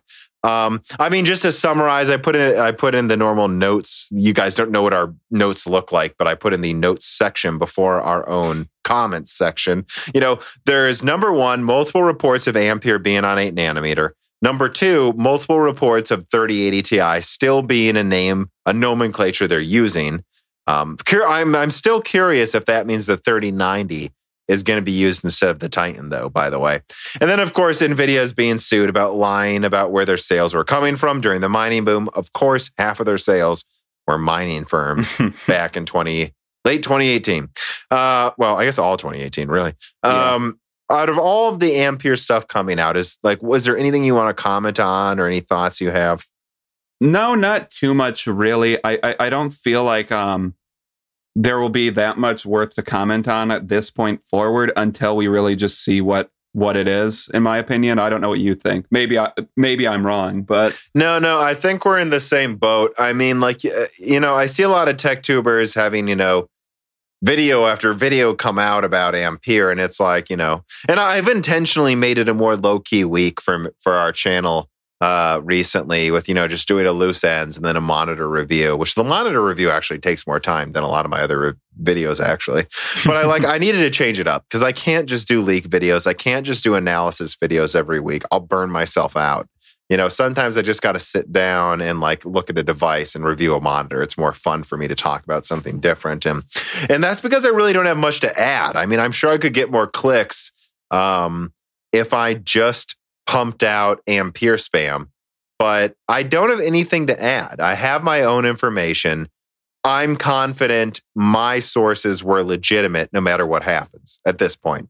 Like i'm confident you know, I'm sure what I was telling you guys, you know, what was it? GA 102, at least 18 gigabit per second memory, boosting above 2.3 gigahertz, um, at least 2.1 at least. I no, I said at least 1.9 gigahertz. Some samples going above 2.3, um, and you know, increased power usage, heavy cooling. The early engineering samples having three fans on them, even. You know, all that's lined up with what we have now. So all mm-hmm. this other stuff like I've said from the beginning, I don't know for sure it's seven nanometer. One of my sources, who mm, I won't say what his job is because I don't want to, right? But who isn't one of the ones who has one in his hands, but is connected to the information. Me and him agreed that this was probably seven nanometer, uh, and maybe even EUV by the clock speeds we were seeing. Having said that, that doesn't mean it is. And we were assuming 250, 300 watts. Now we mm-hmm. see reports of 350 watts. I don't know.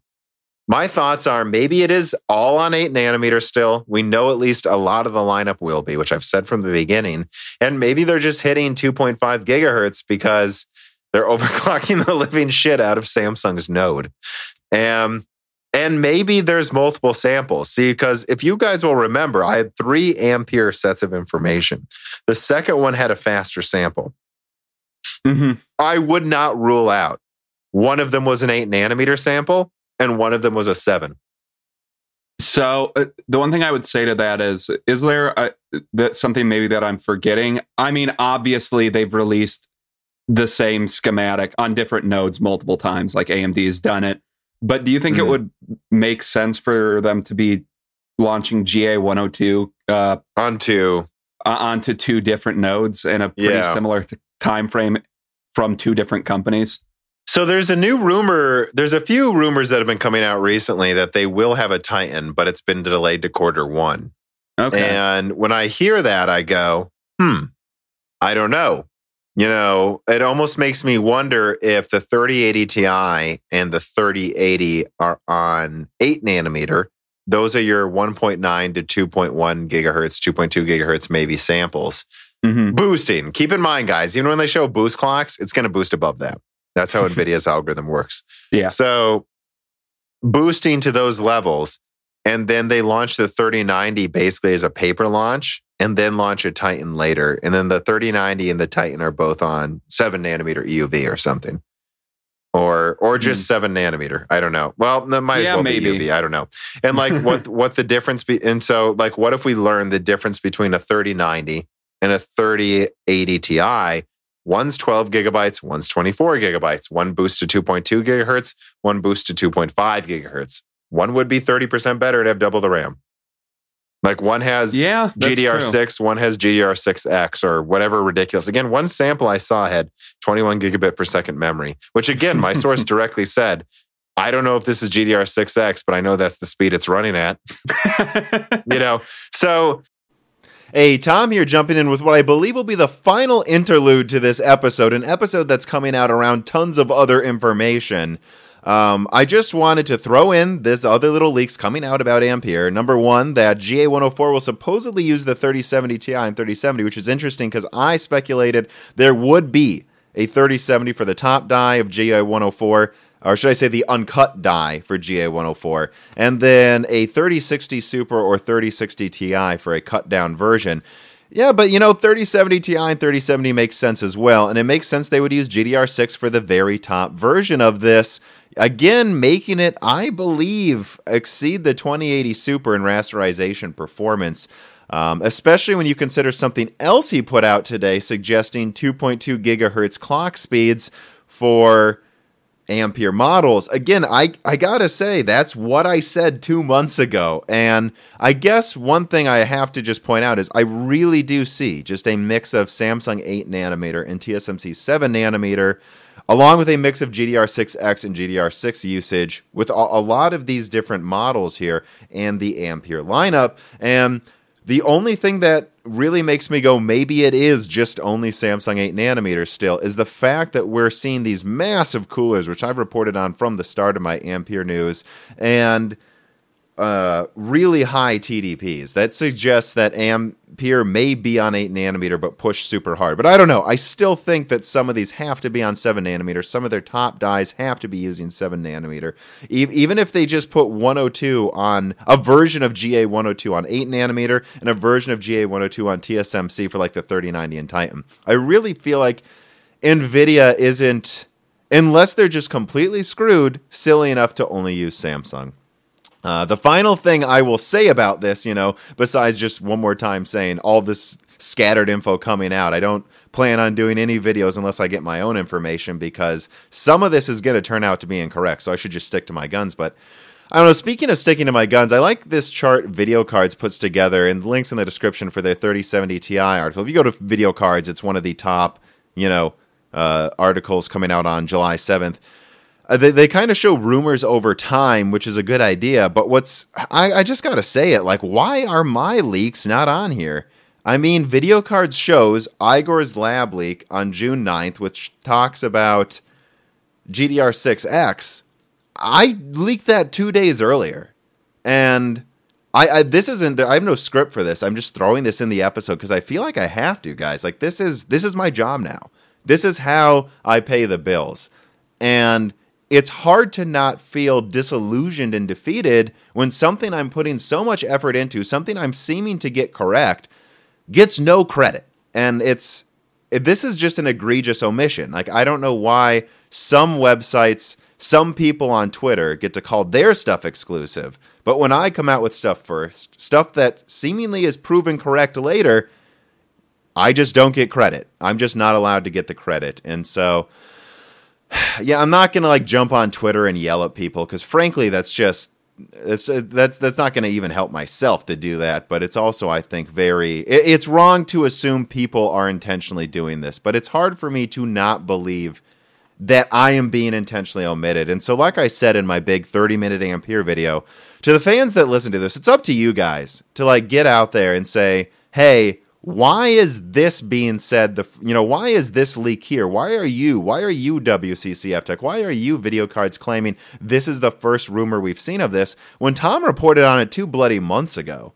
You know because you can support the patreon and that's that's literally helping me pay the bills but but this channel still needs to grow to be sustainable. Not for me really but to pay the audio engineer who edited this episode and to pay dan to pay hopefully other editors as well you know, if you want this to grow, it's got to be able to get the recognition that will allow it to grow. And when I see this, I just get I, it just feels like the wind is knocked out of me. Like someone punched me in the gut and I lose all of my energy and drive to work for the rest of the day. Cause it's like, what's the point? What's the point if it amounts to nothing and someone who puts out the exact same stuff I did days later later is given more credit? I don't know. I'm not trying to come off as bitter. I just have to say it. So if you're fans, you know, this channel won't grow unless, you know, you guys help it. Um, but yeah, thanks to all those listening. Let's get back to the show. It's like I don't have much to add to this except that it wouldn't surprise me if all of these things are coming. And the one thing I will say is if the 3080 Ti is on 8 nanometer, NVIDIA is in trouble though. Because that clearly means something fell through with being able to make a lot of their lineup on 7. Yeah, yeah, you're right. And I uh, mean, once once again, it I could lose. Think, I don't know. We'll see how good I, RDNA 2 is.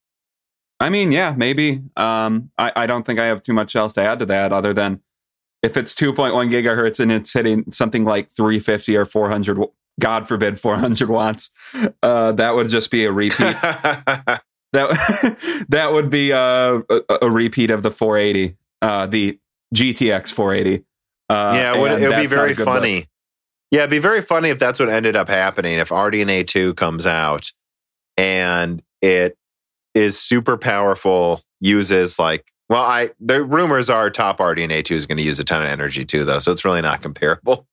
but you know, but and then Nvidia comes out with super high clocked, super power hungry things as well. And I don't, I don't know though. Again, again about the whole power usage thing, I'll say I don't think it really matters that much. I mean, like if you were to like I I overclock my graphics cards. If you were to tell me this graphics card uses 350 watts, all I would say is, is it going to cool itself? Okay, it will. I don't care. Like I, I don't yeah, really care, I, I, and, and that means like the 3080 uses 300 watts. I don't think anyone would care. If the 3070 is a 200 watt card, 250 watt card, I don't think anyone would care.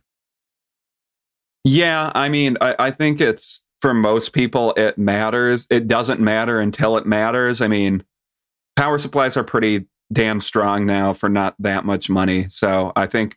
and again, most people don't get the top cards. That's what I emphasize. Like like yeah, so, yeah. like let's say top, let's say AMD actually goes insane and has a 400 watt liquid cooled card. They, I mean, they made a 500 watt card before, so let's say they go to 400 watts.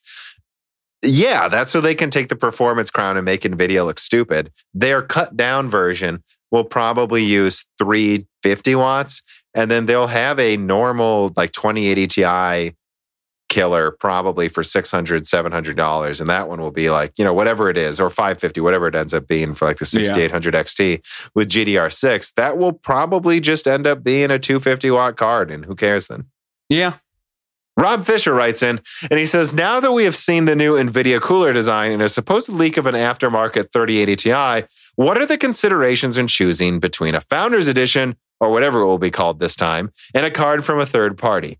I am somewhat impatient, have more money than sense to be fair, but I also don't want to end up with too much buyer's remorse if I get an NVIDIA card only to find out it's slower and hotter than an MSI one.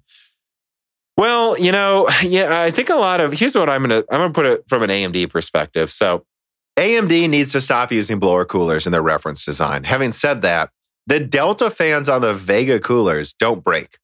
They've yeah. been running, as I've covered in other videos for years and other I'm sorry, other podcasts for years. And I've had several PowerColor red devils that were like triple fan Vega 56s that I use for mining. And one out of those three fans broke within a few months, like half a year of mining. I've never had a blower fan break that's from AMD. And so I would say when NVIDIA sells their cards, they probably make sure that fan never breaks. And that's probably what AMD does as well. And that when you look at a lot of these third party cards, that cool better supposedly oftentimes they're also um, way bigger you know and feel cheaper. Yeah. when i hold a reference nvidia or amd card say what you will about its ability to cool but it feels like a solid piece of t- you know tech there. It feels real solid heavy. And a lot of those even heavy big bulky cards they kind of flex a little bit. The fan feels a little shaky you know what i mean well and i'll say um I guess it's been a while since I've handled a non-reference card, but uh, it's. I think that issue is is getting better. Like I remember, like when I was on fair, like I had a Fermi card, it felt like I was holding a kid's toy when I was holding the graphics card almost. Or Yeah. even to an extent like the 7950. I think like the addition of back plates are pretty much standard now is nice. Uh, so it doesn't flex around as much. But yeah, I mean, as to the question of whether you should get a founders edition, I mean, I don't know. I feel I- I like don't know. What do you Nvidia is on is less likely to. Well, I don't know. Their their cooler looks really impressive, so they might charge more because it's legitimately an impressive cooler. I, I don't have much to say. You know, when it comes to buyers remorse, it's just like how long is it going to take for those AIB cards to come out? They always take a while, and Yeah. Nvidia's reference coolers have been pretty decent in my opinion. I mean, people give the Founders Edition crap for for Turing because it's impossible to repair. I mean, Gamers Nexus did a good breakdown where he's like, "This is a nightmare if you wanted to take this apart." But yeah, it's because they don't want you to take it apart. They they don't uh, plan on it ever breaking. And when I, like I said, my PowerColor one, man, those fans break.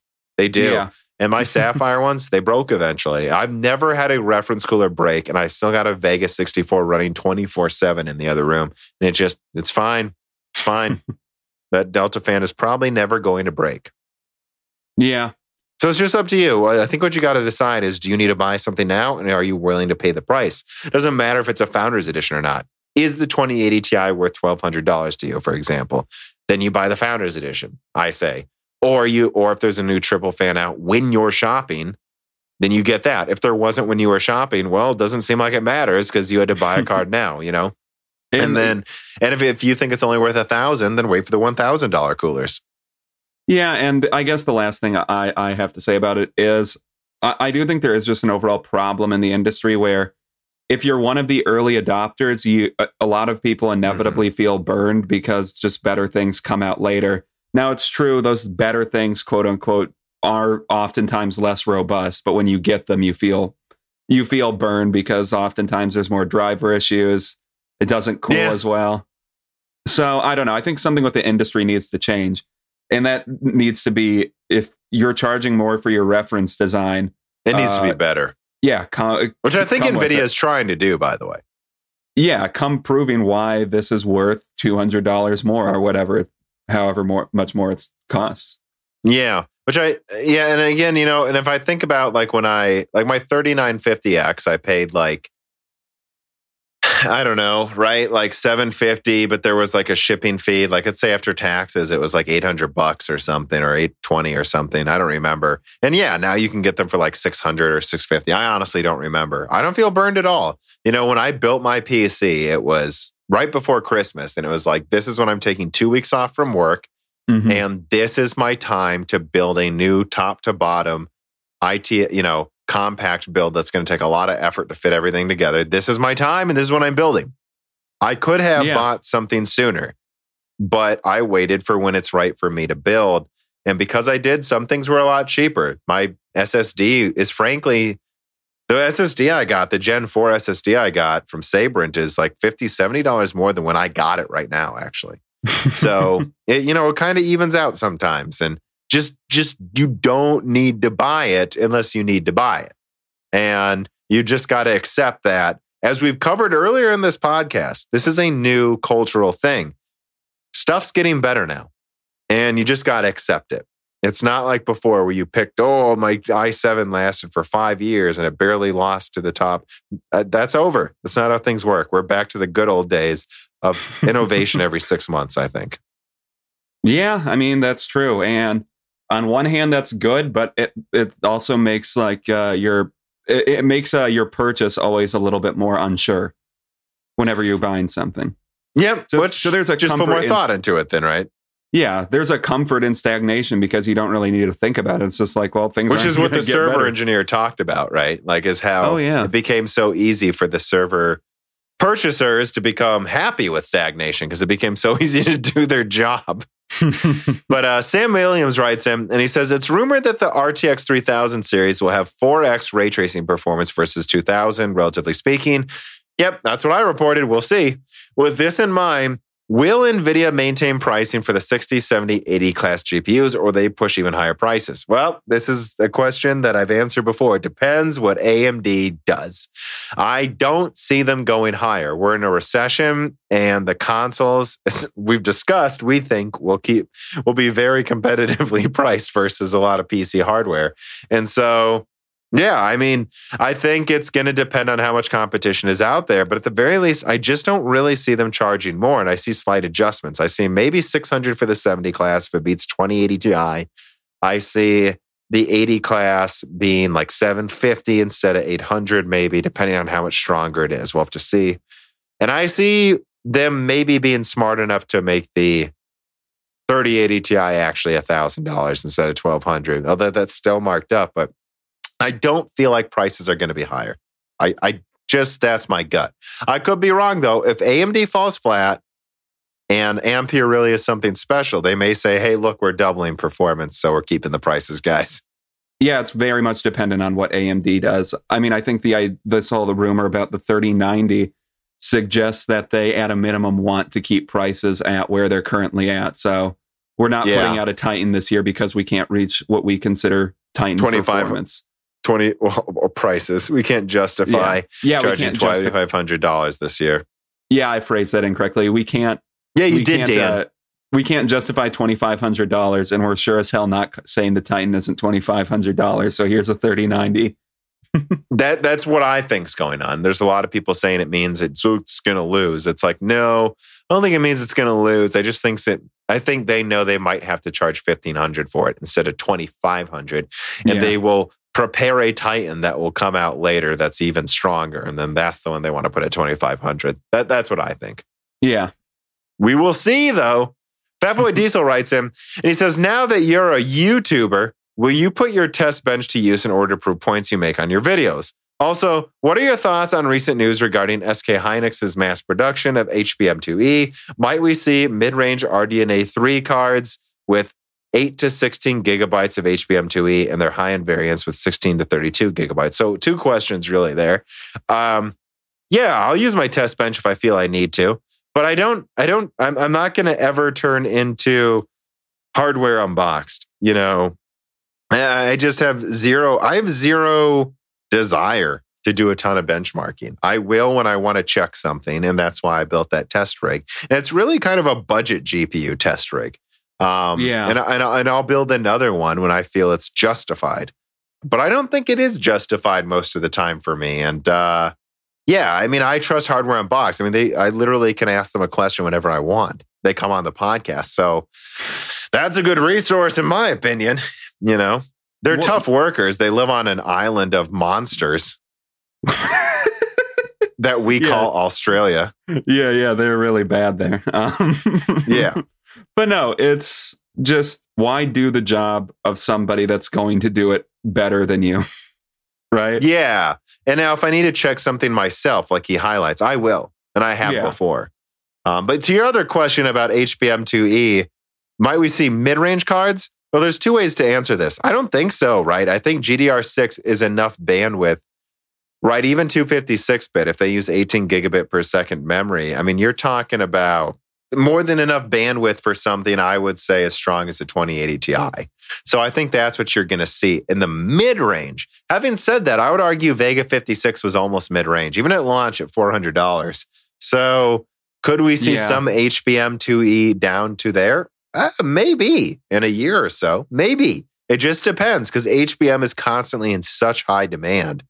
Um, it, it just depends. But uh, lower mid range or whatever, yeah, I mean, I think so. I think maybe. I mean, I'm sorry, lower high end, maybe. Yeah, yeah, yeah. Lo- lower mid range, probably not. I, I, don't think so. I think they're just going to switch to GDDR6, and in fact, I think you're going to see low end cards with DDR5 instead of GDDR5 next year because DDR5 looks yeah. as fast. I mean, yeah, and I guess with uh, HBM, I mean, there was all this hope that HBM would like, or curiosity that HBM like might overtake GDDR.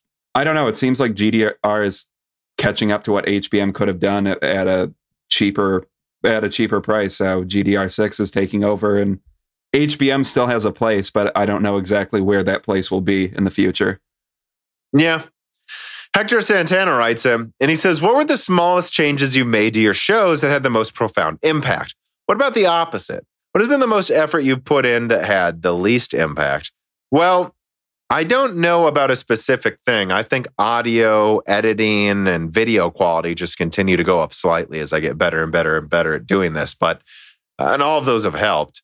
Um, I would say the most profound impacts have been kind of just having the time to actually do a final pass, which now Mhm. that this is my full time job, I can do with almost every video now, where it's like, you know what? I'm going to try to make it basically done and then I'm going to sleep on it. I'm going to wake up in the morning, drink some coffee, and go through the entire video just from start to finish making little changes. And I've noticed some profound quality increases for some videos from doing that.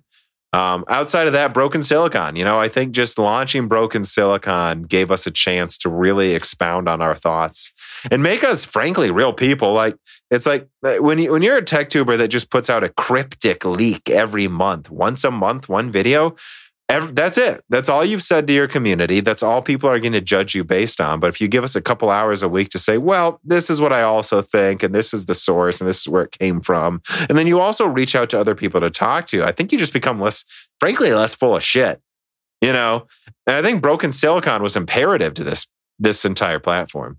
And I also think that's important because part of it, well, if someone is trying to, uh, I don't know, take something you say out of context or whatever, um, Which a- they always will. yeah, there's a like, well, I have this much where I talk uh, where I talk about my thoughts on this specific thing you're mad about uh, more in depth because frankly, in this video about uh, uh, about I don't know s- some Ampere leak or something, maybe you offhandedly mentioned something about AMD and it's not really that important to the video, but people will like try to hammer you about it. Well, now you have all of this where you talk about your clear thoughts on something. and just the the talk with my community i'm not some hard to get a hold of person you can if you support us on patreon submit reader mail and we won't just respond with a text we'll sit here and talk about it for 10 minutes your question and and the ability to do that kind of eliminates a lot of the gotcha stuff now it's still going to Yeah. be there but it at least means the people who are following us closely don't really have much room to they're not going to be you guys know. You guys who are the fans know is what i'm saying because you sit here and you listen to us you're driving to work doing chores. You hear us expound on our opinions. And you and i've heard this a lot too again going back to broken silicon having a, a guest on every other week who calls me out says i don't agree. And then we have to argue over it it stops me from getting stuck in this bubble Yeah, which is important. Uh, which is you- easy by the way Which is it?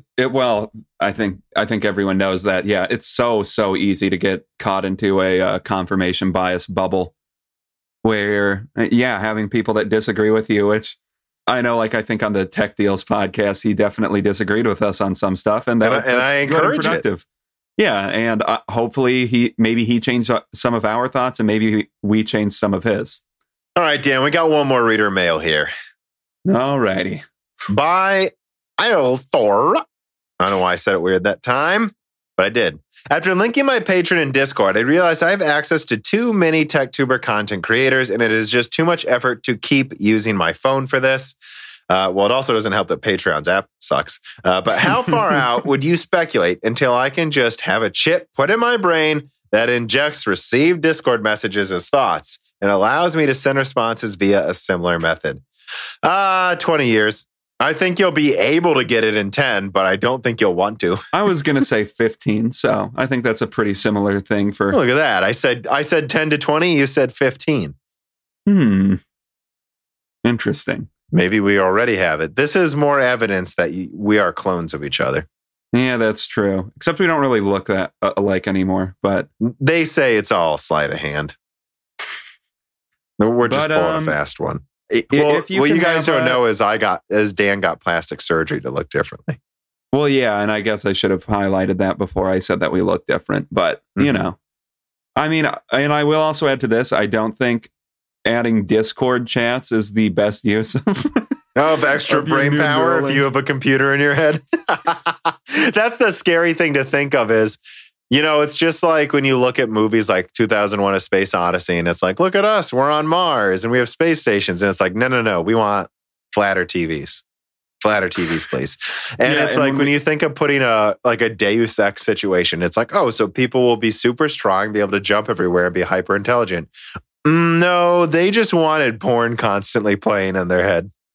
Yeah, and it'll be fun. It'll be like we'll we'll, we'll be sold that like um this will allow you to reference some theorem you were thinking of. Uh, Just it- like how they the- sell smartphones to us, where they're just like, it's able to do all this stuff for work. And it's like, eh, guys, it's got bigger screens Yeah. so you can watch porn. when what? Yeah, when, what will it be used for? I'm bored at work. Inject porn into my brain. well, now we know what Dan's doing while he's killing fish.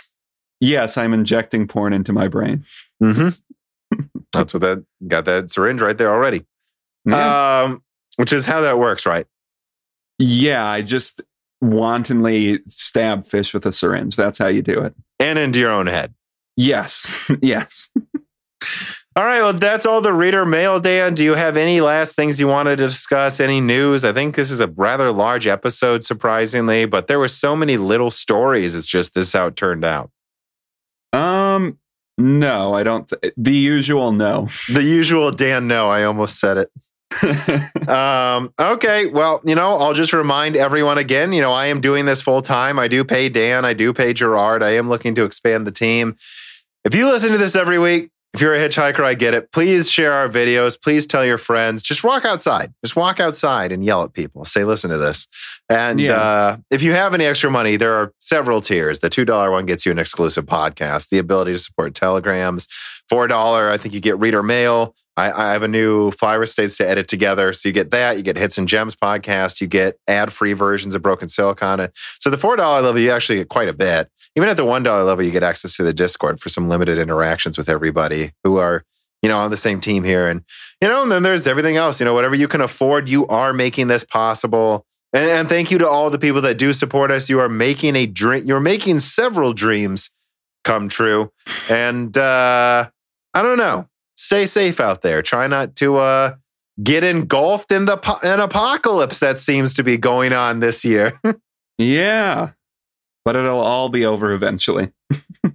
Eventually, we will all be dead. Just let that make you feel better. Yeah, that's what I was gonna. That's what I was trying to get at. yeah, on that cheery note. All right. Thanks, everybody. Goodbye. The following podcast was brought to you by the YouTube channel and website Moore's Law is Dead. Moore's Law is Dead and Broken Silicon are trademarks of their creator, Tom. That guy is me, and I am indeed the creator, editor, writer, and showrunner of Moore's Law is Dead podcast, videos, articles, and other media. However, Moore's Law is Dead is a team, with Broken Silicon co hosted by my brother, Dan, audio editing by Gerard Cortez, and select technical editing by Carbon Cry. You can find all of our information, including how to get a hold of us, at www.mooreslawisdead.com. And if you are a fan and would like to send mail or other hardware, please mail parcels to Moore's Laws Dead, P.O. Box 10468, Peoria, Illinois 61612. And speaking of fans, without exaggeration, the patrons are solely responsible for the continued distribution of the content you just listened to.